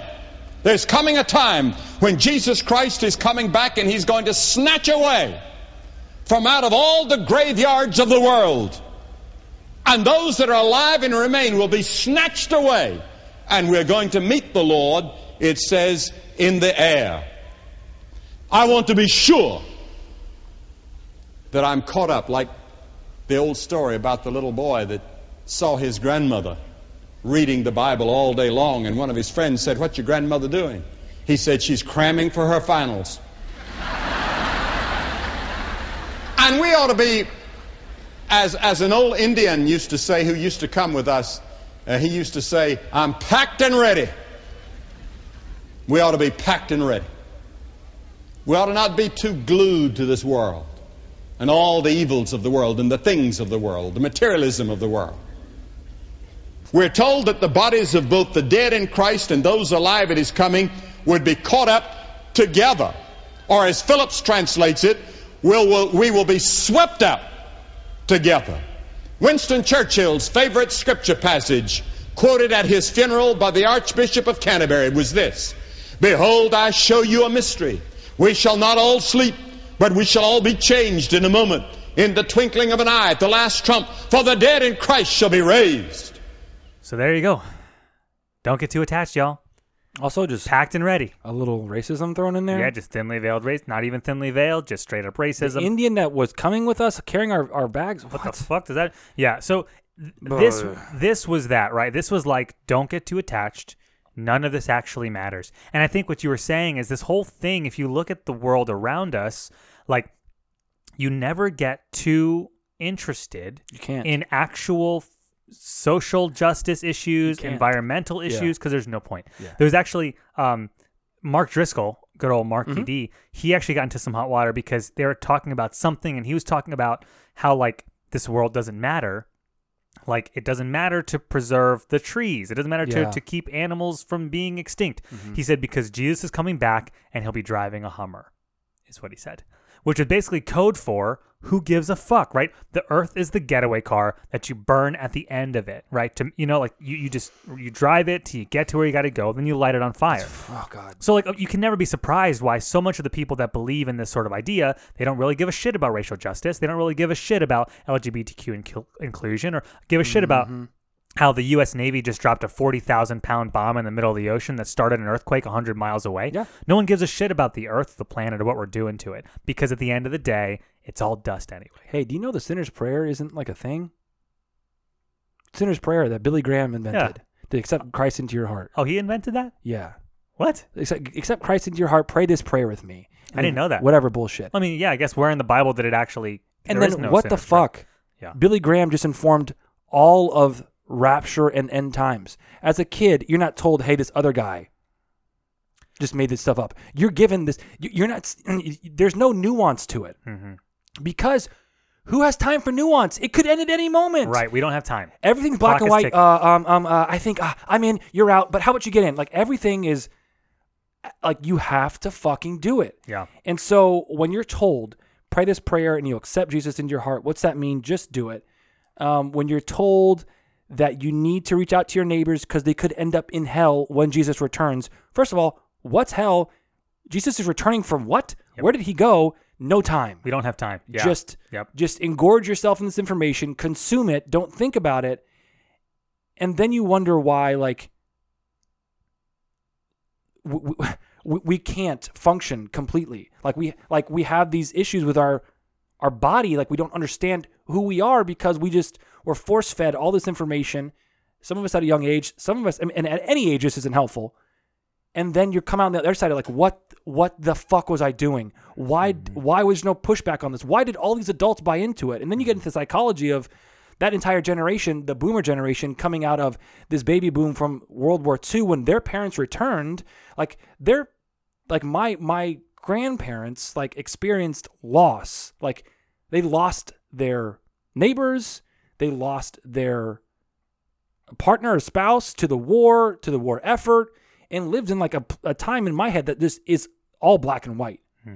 And so you can kind of understand where they're coming from why they uh, because they always they were they were born into urgency. They were born into fuck the, the cold war uh, world war ii the russian threat. There's a reason why there's a reason why they like they people who are older than us, boomers and, and, and older, use the word communism in a bad connotation. That's that's what they feared. That's why Mm-hmm. the Red Scare. that's why it, yeah. the, the the big bad in in the Wizard of Oz was the Wicked Witch. It was this unknown entity from another land that's come to impose their will. If you look at movies and the villains in movies, you can very easily extract what the the the the general group think was at that time what they were afraid of. Hmm. That's why you have horror movies like The Blob or The Thing from Outer Space. It's like Right. something else coming in and taking over. So it makes perfect sense why Billy Graham would say, "Hey, what you're feeling is not wrong. It's all going to end and here's how to fix it." Yeah. So you don't have to think. You consume, ingest, and carry out your orders, just like your parents did in World War II. Just like it, it's so the psychology of it is to me is super interesting. Yeah. Um, but it, it also doesn't take away from the fact that we, as descendants of all that time, have experienced it in small or not small ways, um, in, in a very real, like visceral response in our bodies. I think what's interesting too is if you look at the ways in which it, it impacted us as kids and so many of us with this sort of rapture idea, there is this feeling where you're never truly safe. That even though hmm. you know God loves you, you can never really trust it. You can't rest in that. You can't rest in that. You can't really trust God. You really can't trust God. And so, so many stories of folks that have told us, they said, I would pray the sinner's prayer every night. I oh, would, Oh, yeah. It's like, if I die mm-hmm. before I wake, I beg the Lord my, soul, soul to, to take. take. It is this thing you would constantly have to pray to a point where some folks are saying like they developed almost like a compulsive behavior Mm-hmm. Yeah. where it's like I was constantly mut- it's like as if you were like saying a rosary. You were constantly Mm, yeah. asking to be saved and again and again and again. And as a child, this idea of like the universe is not safe, God is not safe. God cannot be trusted. I want him to love me, but I cannot be sure. And and so when you're talking writing that stupid Sunday school song, it's this feeling of you never truly know. And what's interesting too is that you grew up your whole life as a child doing your very best to believe what the pastor is saying. Am I really saved? I, I think I am, but I'm not sure. And what that evolves into is a group of adults who either believe they are not at all worthy mm. or mm. they have convinced themselves after decades of indoctrination to themselves to a point where they go, Of course I'm saved. I'm, I'm saved. You're not. And so now all of a sudden you have a whole generation of people who have told themselves that Jesus loves them, pleaded with God to save them. Eventually they start to believe it. And now you have Christian exceptionalism. Now you have, I'm in, you're out. I know it. I, I cannot possibly be out because I have told myself Yeah. for decades that I'm in. Mm-hmm.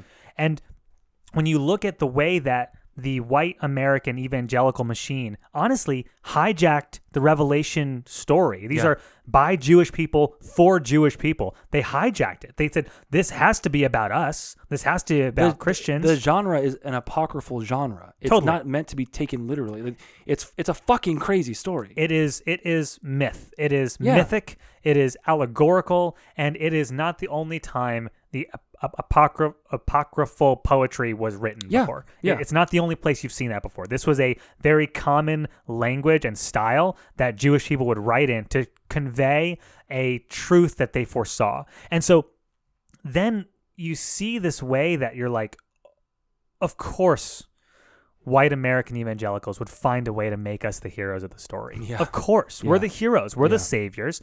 Guess what? We know that Jesus is coming back. The great disappointment. We know when Jesus is coming back. We know it's going to come back, rapture us up, seven years of tribulation. Then he's going to come back a second time with all of his. ar- We have figured out the puzzle, and therefore we have the secret, man. So we have the secret sauce, and we have to get everyone else on board. we had a worship leader at the church I was at for a bit, and he came in and he was pretty talented on guitar. Um, but as we continued to hang out with him, he had these outlandish stories that he played basketball with fucking uh, who was it, Derrick Rose or some really important person. Um, Derrick Rose doesn't fit the timeline, so it was another uh, basketball player at the time that was impressive. And like, yeah, I played baseball with so and so, and like like at a certain point we were all talking to each other I'm like hey this dude said he's played this and done this and met this person this person this person and then when we actually played these sports with him he sucked ass at him Come, like uh, one sunday he just left and he didn't show up and we found out he pawned all our, a, a bunch of the church's stuff off um What? but yeah He just stole it and sold it off. hmm Wow. and then he had the audacity to put our church down as a reference. That was great. Um, but I say that to say this: he had convinced himself so much that he was all these things. That he said it with such certainty, we all believed him. Yeah. Yep. And Was this person Donald Trump? Was his name Donald Trump? Okay, just to make sure. You I also have the was in best Home Alone words. 2. My hands are big. he was in Everything Home Alone about me is 2. big. I don't wear a diaper. Whoa! That's Al Pacino. If you guys didn't know, it's a spot on Al Pacino. That was, I, I- I, I thought Al could've- Pacino was here. I could have done Wait, that was- Scarface. That was, that was Al Pacino as the Joker. yeah. Do you want to see my scars? Say hello to my Little scars. We're crossing genres. We're breaking barriers. That's all we do here. That's That's, your all I do here. I intersectionality. break down walls, Michael Scott. Um, but I I thought how ridiculous it was that that dude convinced himself so much that he played fucking all these things with all these people, Yeah, yeah. and ironically, I wasn't able to look at myself. I'm like, I have convinced myself I'm saved Mm-hmm. because I've done it in every single chapel. I've prayed that sinner's prayer. I've I've walked up to the front. I've cried every night at, at the end of camp. I've done all the things, and I know how the world's gonna end. Mm-hmm. And so when you only see the world as the world you live in, and don't have exposure to the the immensity of the earth itself, Yep. I think that is one of the biggest problems that people still in the bubble of church have is that I mean, there, there are people around the literal globe. So you know exactly how their world's going to end too. Mm-hmm. You're going to tell a person just just spin a globe if you have one. I don't know why you would, unless you're a fucking social studies teacher. Where social studies is like phased out anyway. So if you have a globe, sell it. Oh, that's a lot of money. but just take a map, go on Google Maps, and just scroll and just put your mouse somewhere. You're gonna tell that person how their world's gonna end. That person that lives in that small ass town in wherever you ended up. That is such a pious Yeah. ivory tower Yep. way to look at things. Ah, I'm gonna come over. It's very much American. I'm gonna come over and just tell you how things are gonna happen. This is how the world's gonna end, and sign here, and you'll be saved. Yeah. It's insane. Yeah. Um, but it, it's that inability to see the world outside of yourself. Very myopic. Um, I, I think too is like we so as we as I left uh, kind of the Pentecostal evangelical evangelicalism, I became a Calvinist, and actually our buddy Brady Harden put language around this really well. He said like if you go from a evangelical kind of like traditional evangelical belief system to a Calvinist belief system, that's actually a deconstruction. There is some things that deconstruct in Yeah. that process, and one of those things that I deconstructed was this sort of post pre tribulation rapture, and I spent a lot of time looking at like what does John Piper say, Yeah. right? And so their whole belief system within uh, certain schools of thought is that it's more of a post tribulation, saying that the world is going to go to shit. Nothing's gonna, no one's going to vanish. The world's just going to go to shit. And so as you see like the chariot record, wars and rumors of wars, when you see the hurricanes that are devastating the country, when you see you know the climate crisis, you don't have to fix it. It's just a sign mm-hmm. that the world is coming to an end. Yeah. And soon enough, when things are, are bad enough, then Jesus is going to come back. And that is the idea of like it's just a one time event. And in this belief system is that Jesus is going to come back with his armies of angels. All of the believers and those who are dead, who who have been dead, who have been sleeping this whole time, are going to oh, meet rise again. rise up. We're gonna meet Jesus in the air, like mm-hmm. freaking floating up there. And then we say like, "What's up?" And then all of us are gonna turn around and come back down to earth to judge the sinners. That was the belief system. We're gonna come back and fuck shit up. There's a passage in Revelation that says the blood is going to flow a bridle high, which is code for like five feet of blood. Yeah, it, it, the, the bridle is um what uh, horse wears. Yep. So it's up to the horses like. So midsection. horses are going to be swimming through the blood of people, and I I'm sure like- that's a death metal album, like a Norwegian black metal album. If it hasn't yet, go ahead and take that. Uh, uh, uh, this is free. Bridal blood. Bridal blood. Bridal blood. Yeah. and so, th- like, and what's wild is that I used to, like, people who see tragedy on your on your Facebook feed when your when your aunt posts, "Ah, the world is so terrible. Come, Jesus, return quickly." What she is saying is, Jesus, come back as soon as possible, so that you may murder all of the non-believers, so that blood may flow through the streets, and that everyone who does not believe in you shall be punished forever. That's what you're saying. Jesus, return quickly. no, please don't. So this is going to get real close to home for anyone who lives in the South Florida area. A couple days ago, um, a apartment building collapsed Mhm. in Miami Beach. Um, there's like 159 people missing. Uh, on really unfortunately, like I have a friend, or he used to be a friend, whose grandma was involved, and sh- they can't find her. Um, and I think the longer this goes on, like we're all gonna find people down here in South Florida are gonna find people that we either know like explicitly or know like adjacently. Hmm. So I heard about it and I looked at his Facebook post and it was really sad. But what's even more sad was he did exactly what you just said. Mhm. Like I love my grandma. He had a picture with her on the porch and it was really Ugh. pretty. And then the rest of the post was just like a Bible, so- like a worship song, and like just asking God to come fix things. Mhm. And this is this is like very real boots on the ground, rubber meets the road shit. Like you can't go and like fix the building, right? Um, you can't put it back together and rewind time. But what this rapture shit does is like not allow you to mourn properly, Mhm.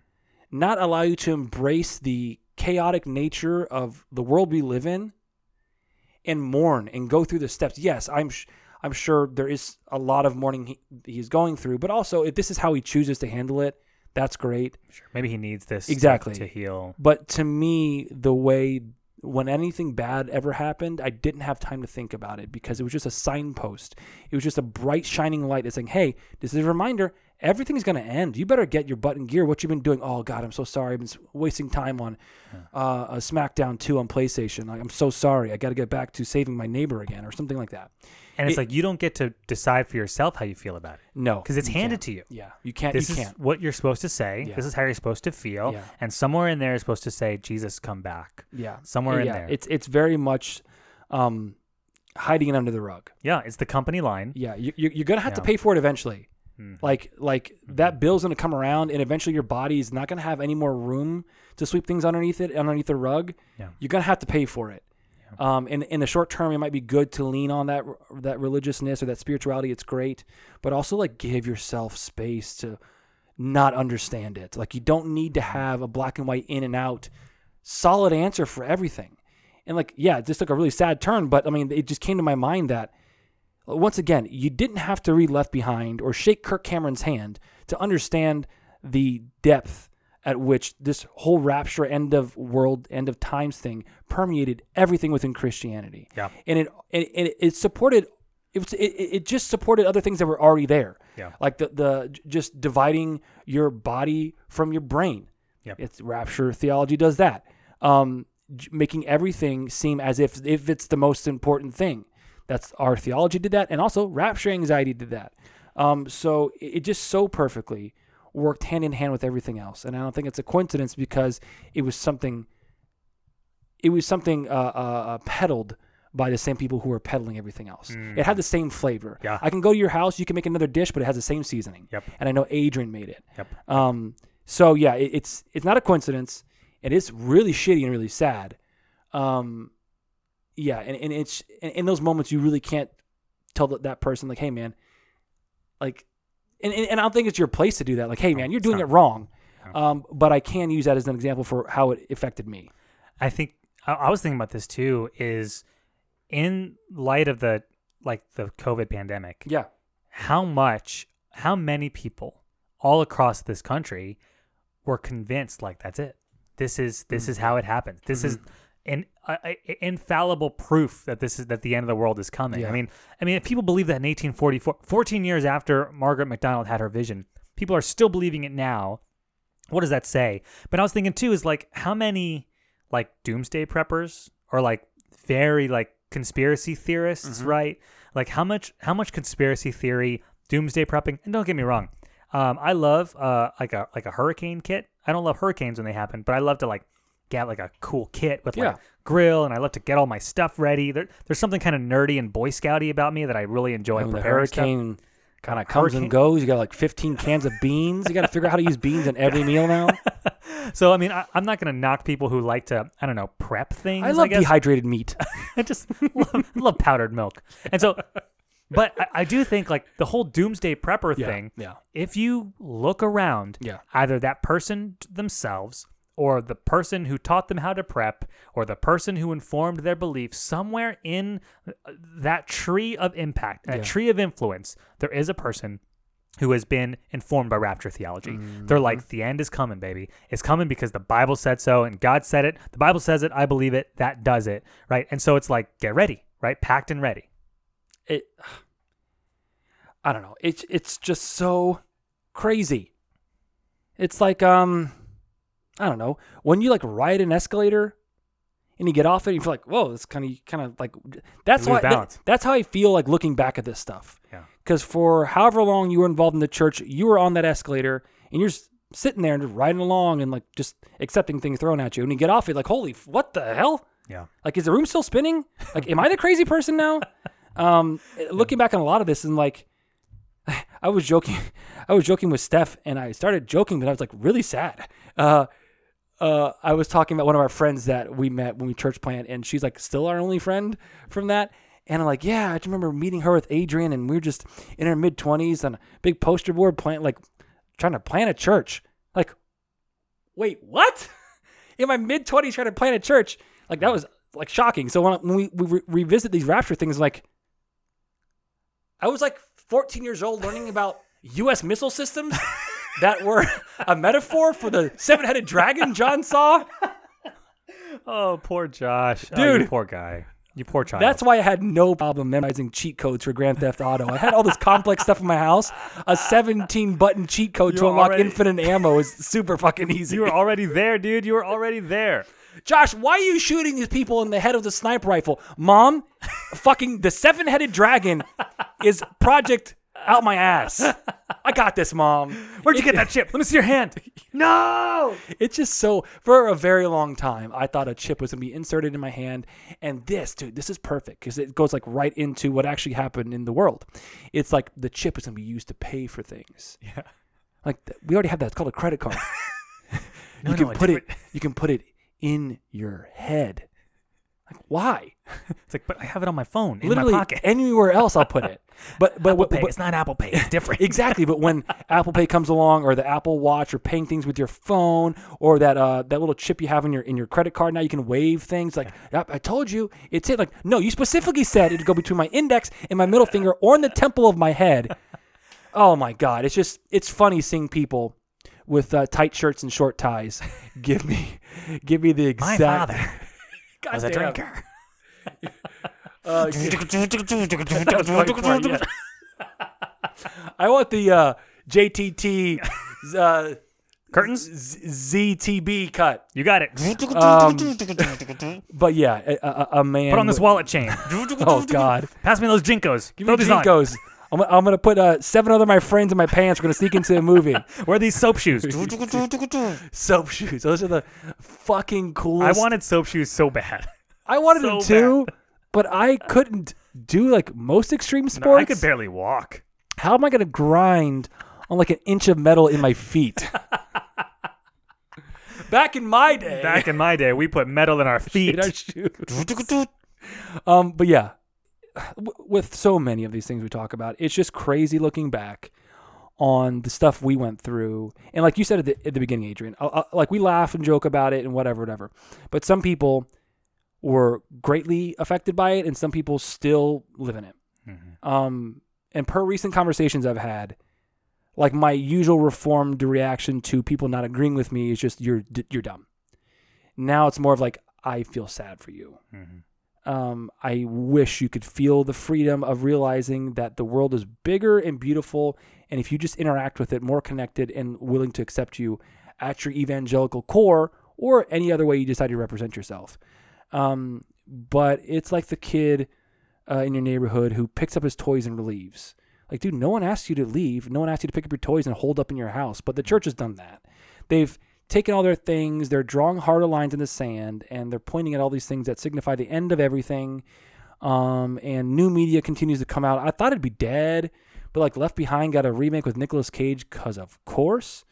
um, but it's just the, the church continues to retreat into itself, which is the exact opposite of what Jesus did. Jesus didn't ask Zacchaeus to come into his house, so Jesus didn't have a house.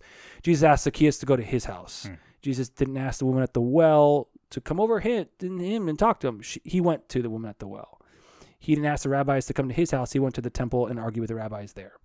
Um, so if you're going by Jesus' standards, which you guys say you are, but you aren't, you love Paul. You're eating his ass out hard. Um, yeah. Mm. Do, do. um, Eating Paul's ass. Yeah, dude. Eating Saul turned Paul's ass. Eating the road to Damascus ass. yeah, dude. We know all the fucking references, but I was thinking yeah, too, it's is just, like it's just too ironic. we had a conversation with Janice Legata, and it was a really good one. And we mentioned how interesting it is that I feel actually I have more empathy now Yeah. than I did when I was in the bubble. Yes. And so I am trying to look at what it is that informs so much of this. Mm. And if I remember the way I used to think and the things I used to hear and say, I would always say, I'm so glad this isn't the best, eh, that this isn't as good as it gets.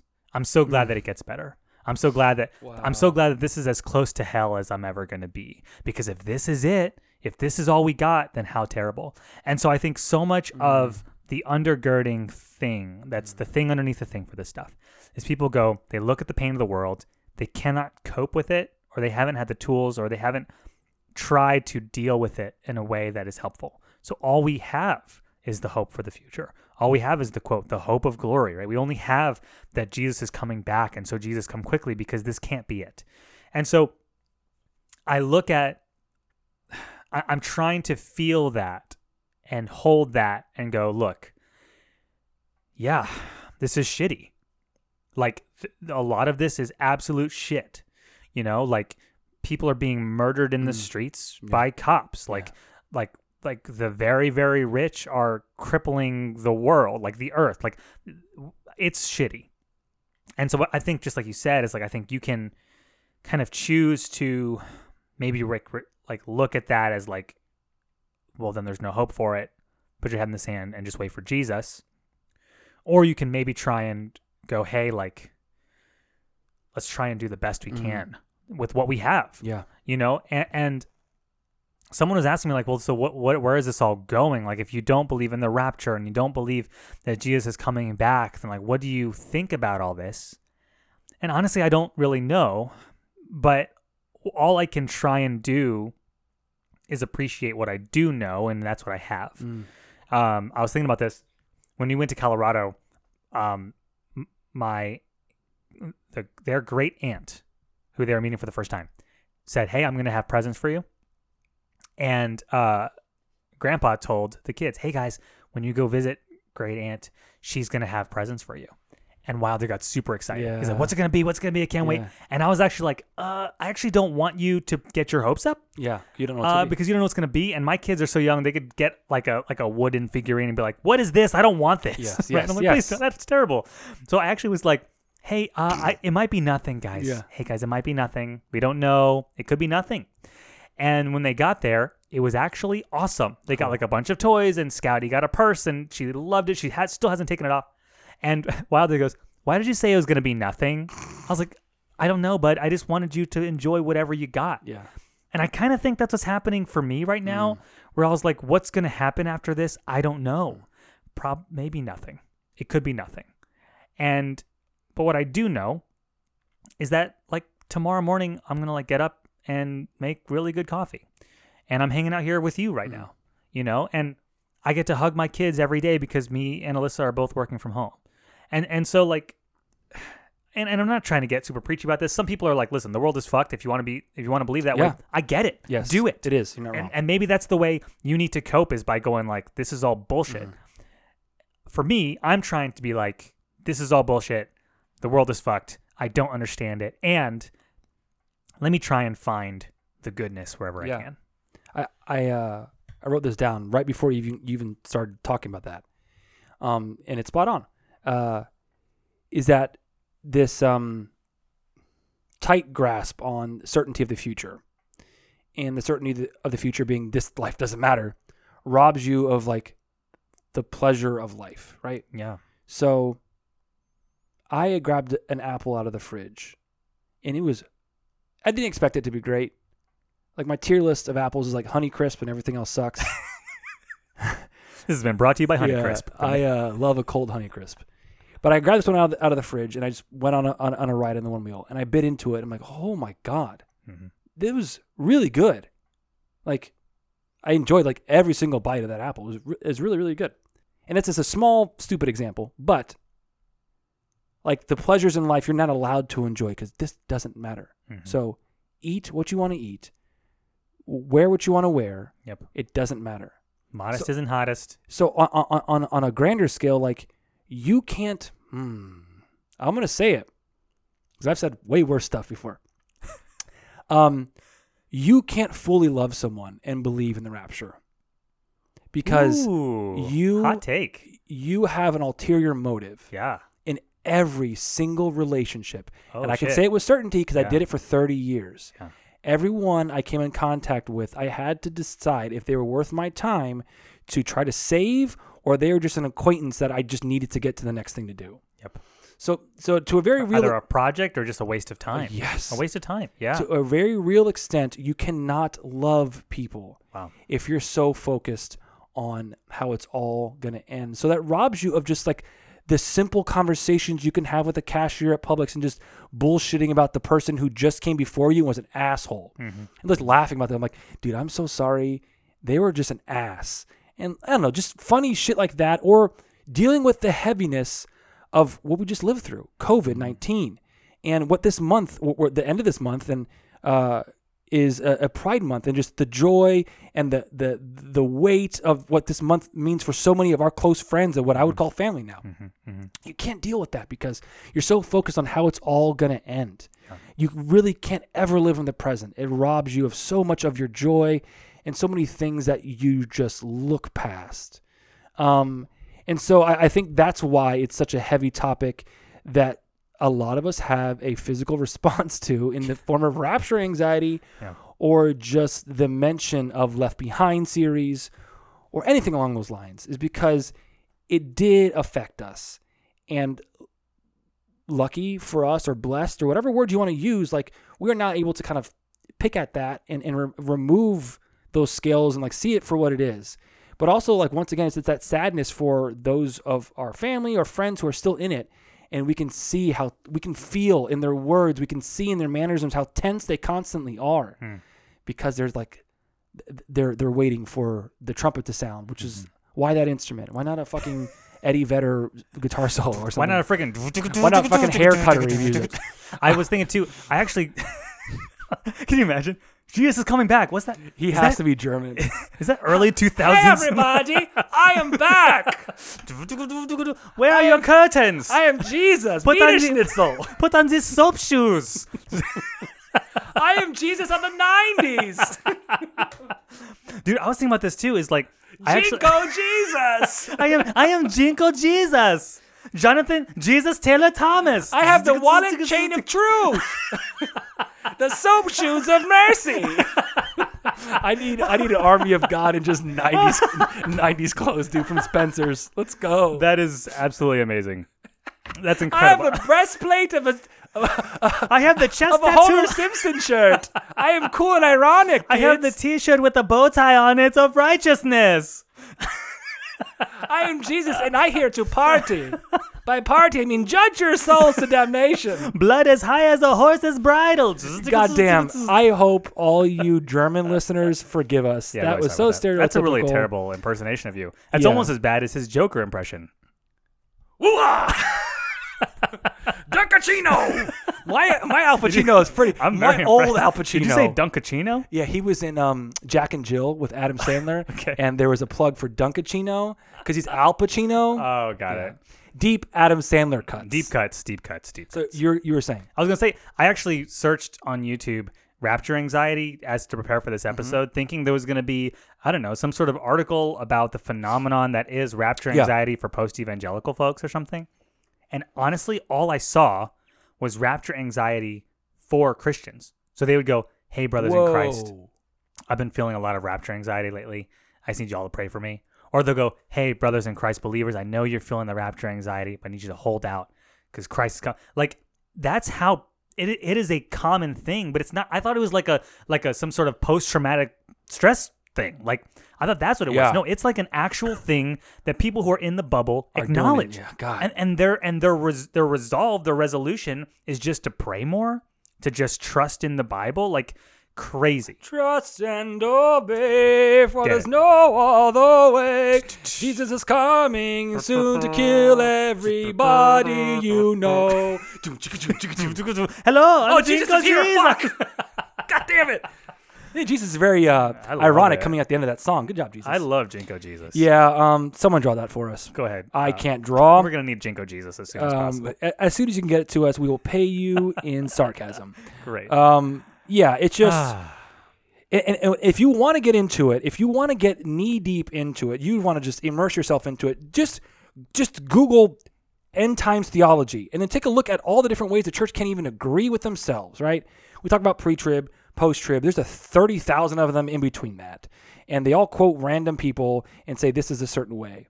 Um, and, and- and it's uh, like with a lot of other things, the church can't agree. The churches can't agree with themselves, um, yet still state each of those as facts. Um, There's three articles that we're going to share a link in the Yeah. show notes here. There's an article on Slate. Uh, it was written by Joshua Rivera. That's really, really good. Um, there's an article by Chrissy Stroop um, dot .com that we'll drop a link to. And then there's one about rapture anxiety directly. And that's by Isabella, Tara Isabella Burton. And that's that was back in 2017. So we'll drop those articles. Really helpful because it talks about like the history of where the rapture theology came from, the ways in which it impacted them personally as authors, as well as kind of like the landscape Yep. of American evangelicalism. And yeah, if you want to go down that rabbit hole, y'all, uh, do it. Um, but also like, might not be worth it.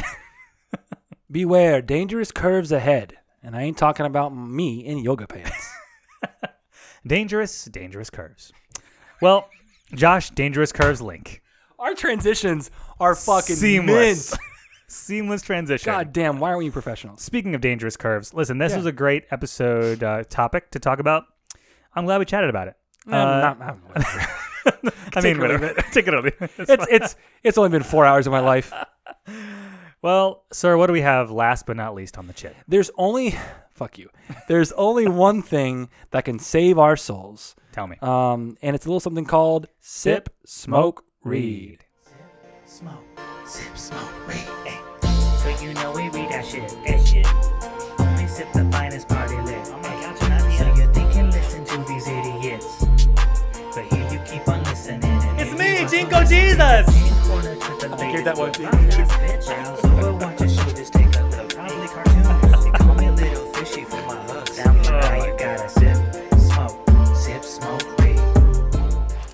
I have a good feeling that JNCO Jesus will be making various opinions in future episodes. Um, Adrian, you, my friend, Oh, ventured to a far off land. did, I did. There better have been some things you sipped, didn't smoke because of your lungs. Like, what did you enjoy? Like, it better be better Man. than just like one thing. So okay, so there's a couple things that I I did. Honestly, I I definitely didn't smoke anything because I was with family. Uh, I didn't really even do a lot of reading or even like watching TV because we were kids, just you gotta fucking with kids, and then even when I went to sleep, I like was in bed with the kids, so it's Yeah. not like I could even like sleep. So I will tell you the things that I sipped, and then I will have a special segment called "What Did Adrian Pack?" Because I'm it. sure people care about that shit now. so okay, so for sipped, I had a beer um, by a brand called Great Divide, and I believe it's Colorado brewed, and you can only get it in Colorado. I could be wrong. Someone correct me. And it was a hazy IPA called Car Camper. Really good. I really enjoyed it. Um, we had to pre-grind our coffee. All of the coffee snobs all around the world just cringed. Whatever, y'all. My addiction to caffeine is more important than my coffee snobbery. Okay, so in order to prep for that, I had to get I got a bag of Guatemala from Wells, absolutely outstanding. While I was there, I got a bag, a couple bags of Sweet Bloom, uh, and Sweet Bloom is Mm, nice. probably one of it's up there as far as coffees that I really love. Um, so we did that. So uh, here, here then, let me tell you what I packed to make my life a little bit more enjoyable. Let's hear it because this is why tips. people have waited two hours to hear what you put in your suitcase. So here I put in my. It fucking better be suitcase. It's- fucking incredible. It's really not that. It great. better change my It's- life. It's not that great. So I'm gonna keep berating you till you don't even do this segment. this is, everyone just sit tight, y'all. You just fucking wait. You fucking wait. the next thing he's gonna say it's gonna be fucking. is gonna be gold. Okay, take it to the the bank. best thing ever. So I got something called a GeoPress. Okay. And this is a water bottle that has a filter in the base of it. And so basically you fill up the bottom carafe of, of the water bottle Okay. and then you take the filter lid and you push, Push it, it. through like a French press. And essentially every water source is good water. So we didn't have to buy like gallon because when you go up into the mountains, folks, oftentimes the tap water is like kind of janky Yep. or it's like kind of twinged red or mm-hmm. whatever. And so everyone else in the family spent so much money on jugs of water and so much money on water bottles and we Hell were yeah. just cruising with our water we also got these things these like LifeStraw water bottles Yeah. for our kids that was really great um so this has been adrian's hydration minute on to the yeah, next dude. shit Nice. um, I uh, a couple other things here that people may or may not care about. Uh, for my what I was EDCing in my bag, I had a hand lotion uh, because it was very dry up there, y'all. Mm-hmm. yeah. And the hand lotion is from a brand called Aesop, and it was called Resurrection. Ooh, I know. I had some post. We need to write that way. That's fucking triggering. Okay, guys. trauma. I know, but it smelled amazing. It kept my hands nice and uh, moist. my hands are so moist. Uh, and then lastly, I had a solid cologne. So like when you're traveling, it's sometimes like having like a like a big old sloshy bag of cologne isn't really great. So I found a solid cologne from a brand called Fulton and Roark, and specifically the scent is called Sterling, and it's just like this metal tin, and you just slide it open and you use it. That was really great. Um, when I got back, however, one other thing I did make a point to watch uh, was Inside by Bo Burnham. This I was told you. So incredible. It was stunning. It was beautiful. It was heartbreaking. Mm-hmm. People were like, "You can't expect me to believe he lived in his back in like his back house." It's like, no, it wasn't about living in the house. It's about like living with himself. Mm-hmm. And at one point, I went back and listened to the music again, specifically uh, the song "That Funny Feeling." It has got me good. fucked up. Yes. it got me fucked up. Yes. And what's interesting is I, I listened to that before it was. I think I was listening to that song again in Colorado, and that's when I was like, "We got to talk about the Rapture because it kind of lends itself to that." Mm-hmm. Yes. Um. So that was really really amazing. Um. Also, I bought a new camera, and it should be coming in any day now. Okay, so Adrian won't say this. You are a very talented photographist. Oh. Photographist? So definitely photographist. I'm gonna punch you in the ass with my photographist. Photographer. Words. Hooah! That's, my reset. I'm back. Hooah! Okay, here I am. Dunkaccino. Okay. Gotta wrap this up. Gotta wrap Okay, this wrap up. it up, wrap it up. There's things I gotta do. Um, no, but you're really talented. Uh, you, you have a really good eye for photography. Um, and when you told me you're getting a camera, I'm like, yeah, fuck. Yes, dude. It's been a while. Uh, I'm really excited for you, man. Thank you. Yeah, That's so cool. I, I went to school for uh, multimedia journalism, did a lot of photography and videography, and I kind of just stopped. Yeah. Honestly, I did it a lot in the context of like a church setting, and then I just kind of was over it. because you're taking the same pictures every fucking week. So. Yeah, and so Yeah. uh, so I ordered the Fujifilm X100T. For those of you who kind of know what it is, it's a camera that is it is a digital camera, but it handles like an analog camera. Mm-hmm. Um, so I'm really stoked. I should be getting it pretty shortly, and uh, we'll see. We'll see how it goes. Um, and that's it. Cool. That's how awesome, about you, dude. sir? After Um, that, this has been Adrian's "What's in His Bag." And Yeah, who fucking I, cares? I, I that segment needs to be revisited often. You better start packing bags for no reason now. um, so uh, my thing, kind of, my stuff falls in the same bullshit I'm usually into. Uh, played a video game, finished it. Uh, Ratchet and Clank Rift Apart on the Hmm. PS5. Um, first of all, graphically insane. I'm not a big fan of the Ratchet and Clank series, but whatever. Whatever was in the sauce that made this game hooked me. It's beautiful. The story was great. Um, it's cartoony, but has like gravitas to it, and it's like dimensions ripping open, and it's really, really good. If if you got a chance to play it or watch someone play it, I'm playing through it again. It's just fun. Um, really, really good game. On the same topic of video games, and you found what jazz in the other room or something like that. yeah. I found relaxing video game music in a cozy room Ooh. and it was all Nintendo 64 music, but then they have all PlayStation music and all Sega music. And I Is it like- fucking vibing? Does it feel distant, or how, how's it? That's it's cool. it's quiet. Um, it's a, it's it's a it's a YouTube playlist. It's really really good. We should drop a link in that. That's Yeah. awesome. Um, it really really puts me in my feels. Like I can like imagine myself renting the the N64 from Blockbuster and playing all these games. Wow, games. that's wild. Um, and then uh, as far as like other media, uh, Invincible on Prime Video. If you haven't watched it, I will say do it.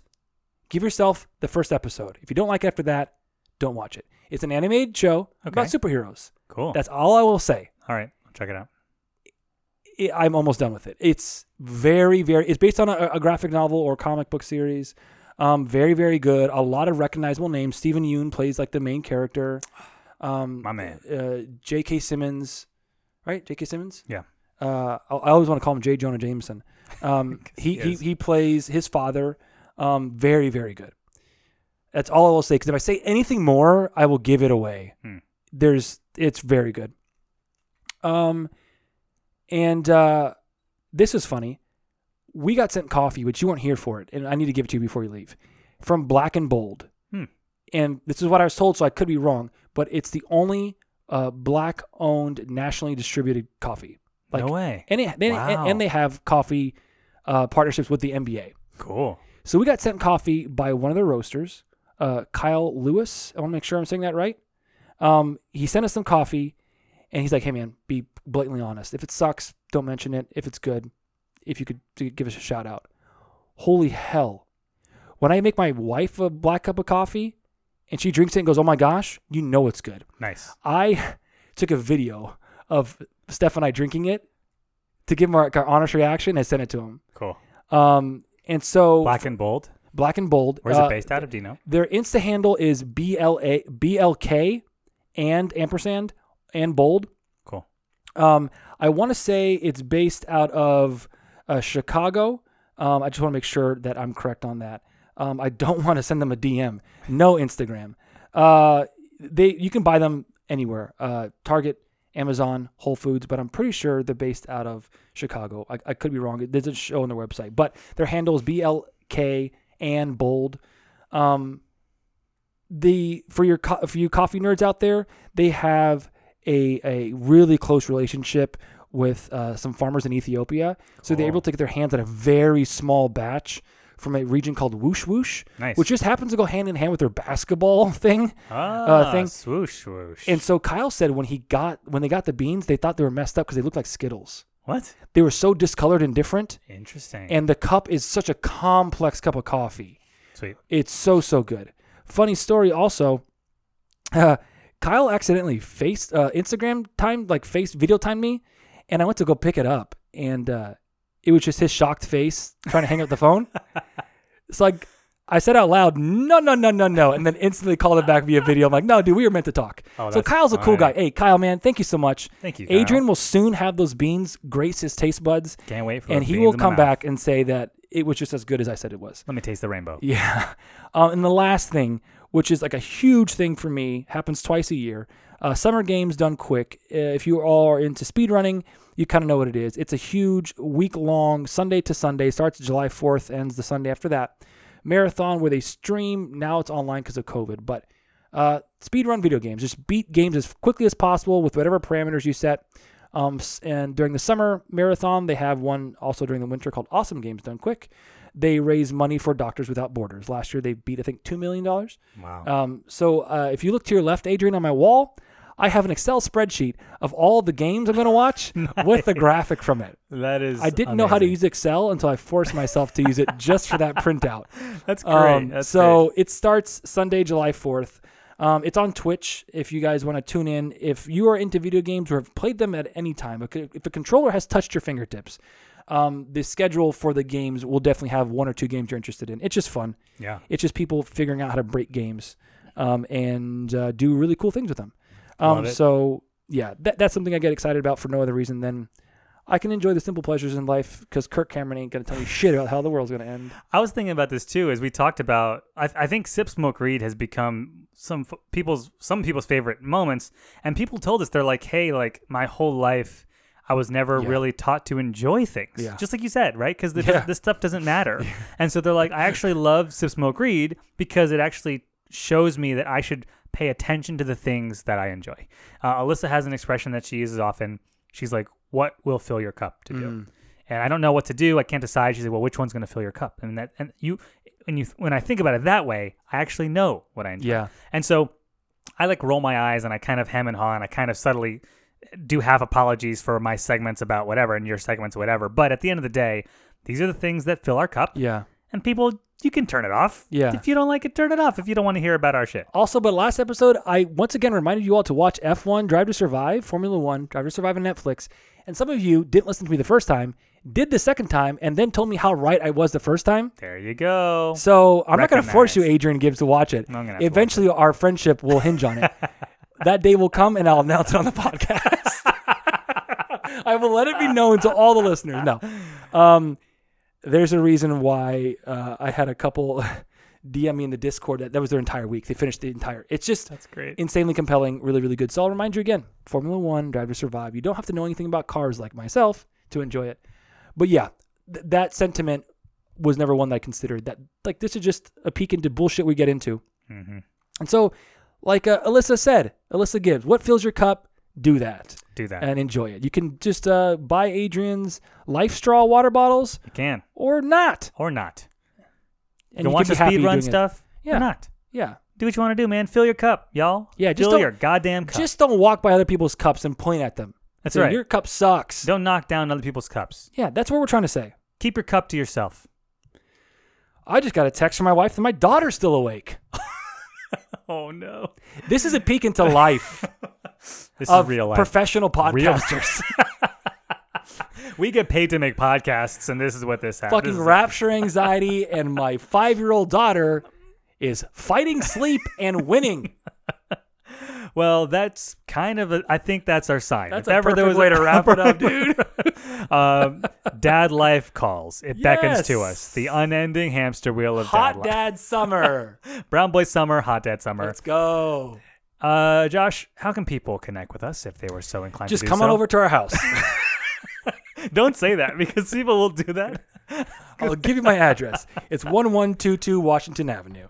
Um, no, you can reach us on our Instagram handle, which is uh, at Dirty Rotten Church Kids. You can find us on Twitter at Dirty Rotten CK. Also, if you want to send us an email, which is probably the easiest way to get a hold of us, it is Dirty Rotten CK at gmail.com. Adrian is underscore Adrian Gibbs I don't know. at Insta.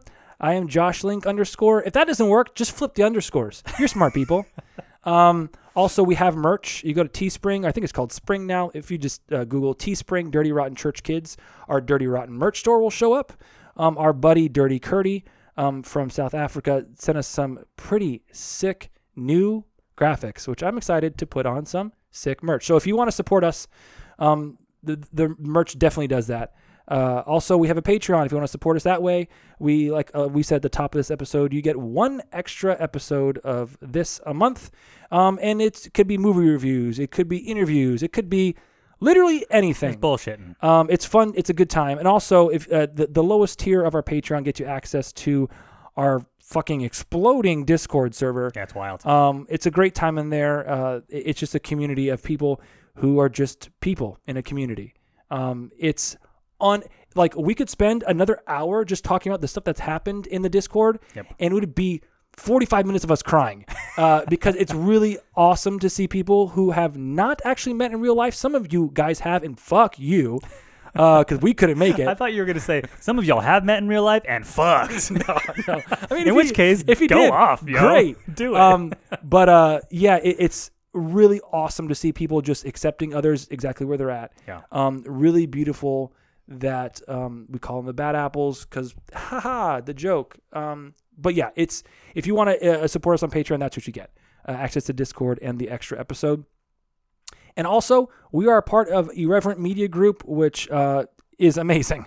Uh, Exvangelical Podcast, our uh, Blake Chastain, our buddy uh, Kevin Garcia, with all their podcasts. Um, we have. Did, did we add some new people recently? yeah, we have some.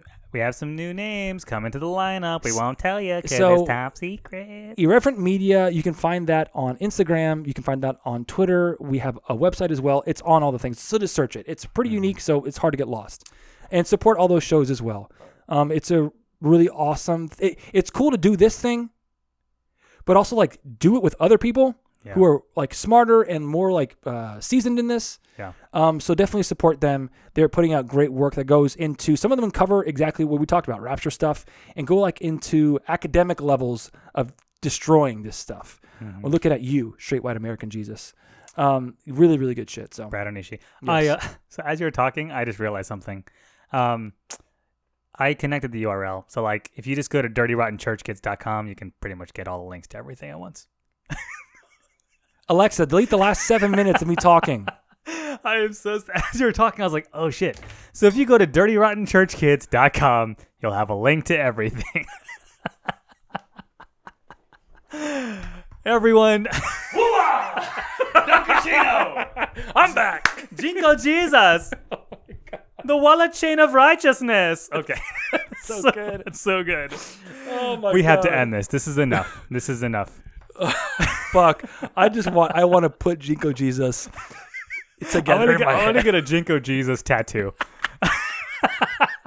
if someone look, if someone designs a good enough JNCO Jesus, I might do it. If it's good enough. I'm gonna enough, do I it on my left pectoral. oh God. Um, Oh. All right, I'm taking us out of here. Everyone, thank you so much, Bad Apples, for listening Oh to yet another episode of the Dirty Rotten Church Kids podcast. Keep up the dirty work, everyone, and remember, It's all gonna be okay. JNCO Jesus. Man oh man. That rapture stuff brought back some serious memories. We hope you enjoyed this unpacking of messiness and diving into the craziness of the end times. Thank you so much to those bad apples who sent in their submissions and shared their stories with us. Love yourself and those around you and stay safe. Dear frozen yogurt, you are the celery of desserts. Be ice cream, or be nothing.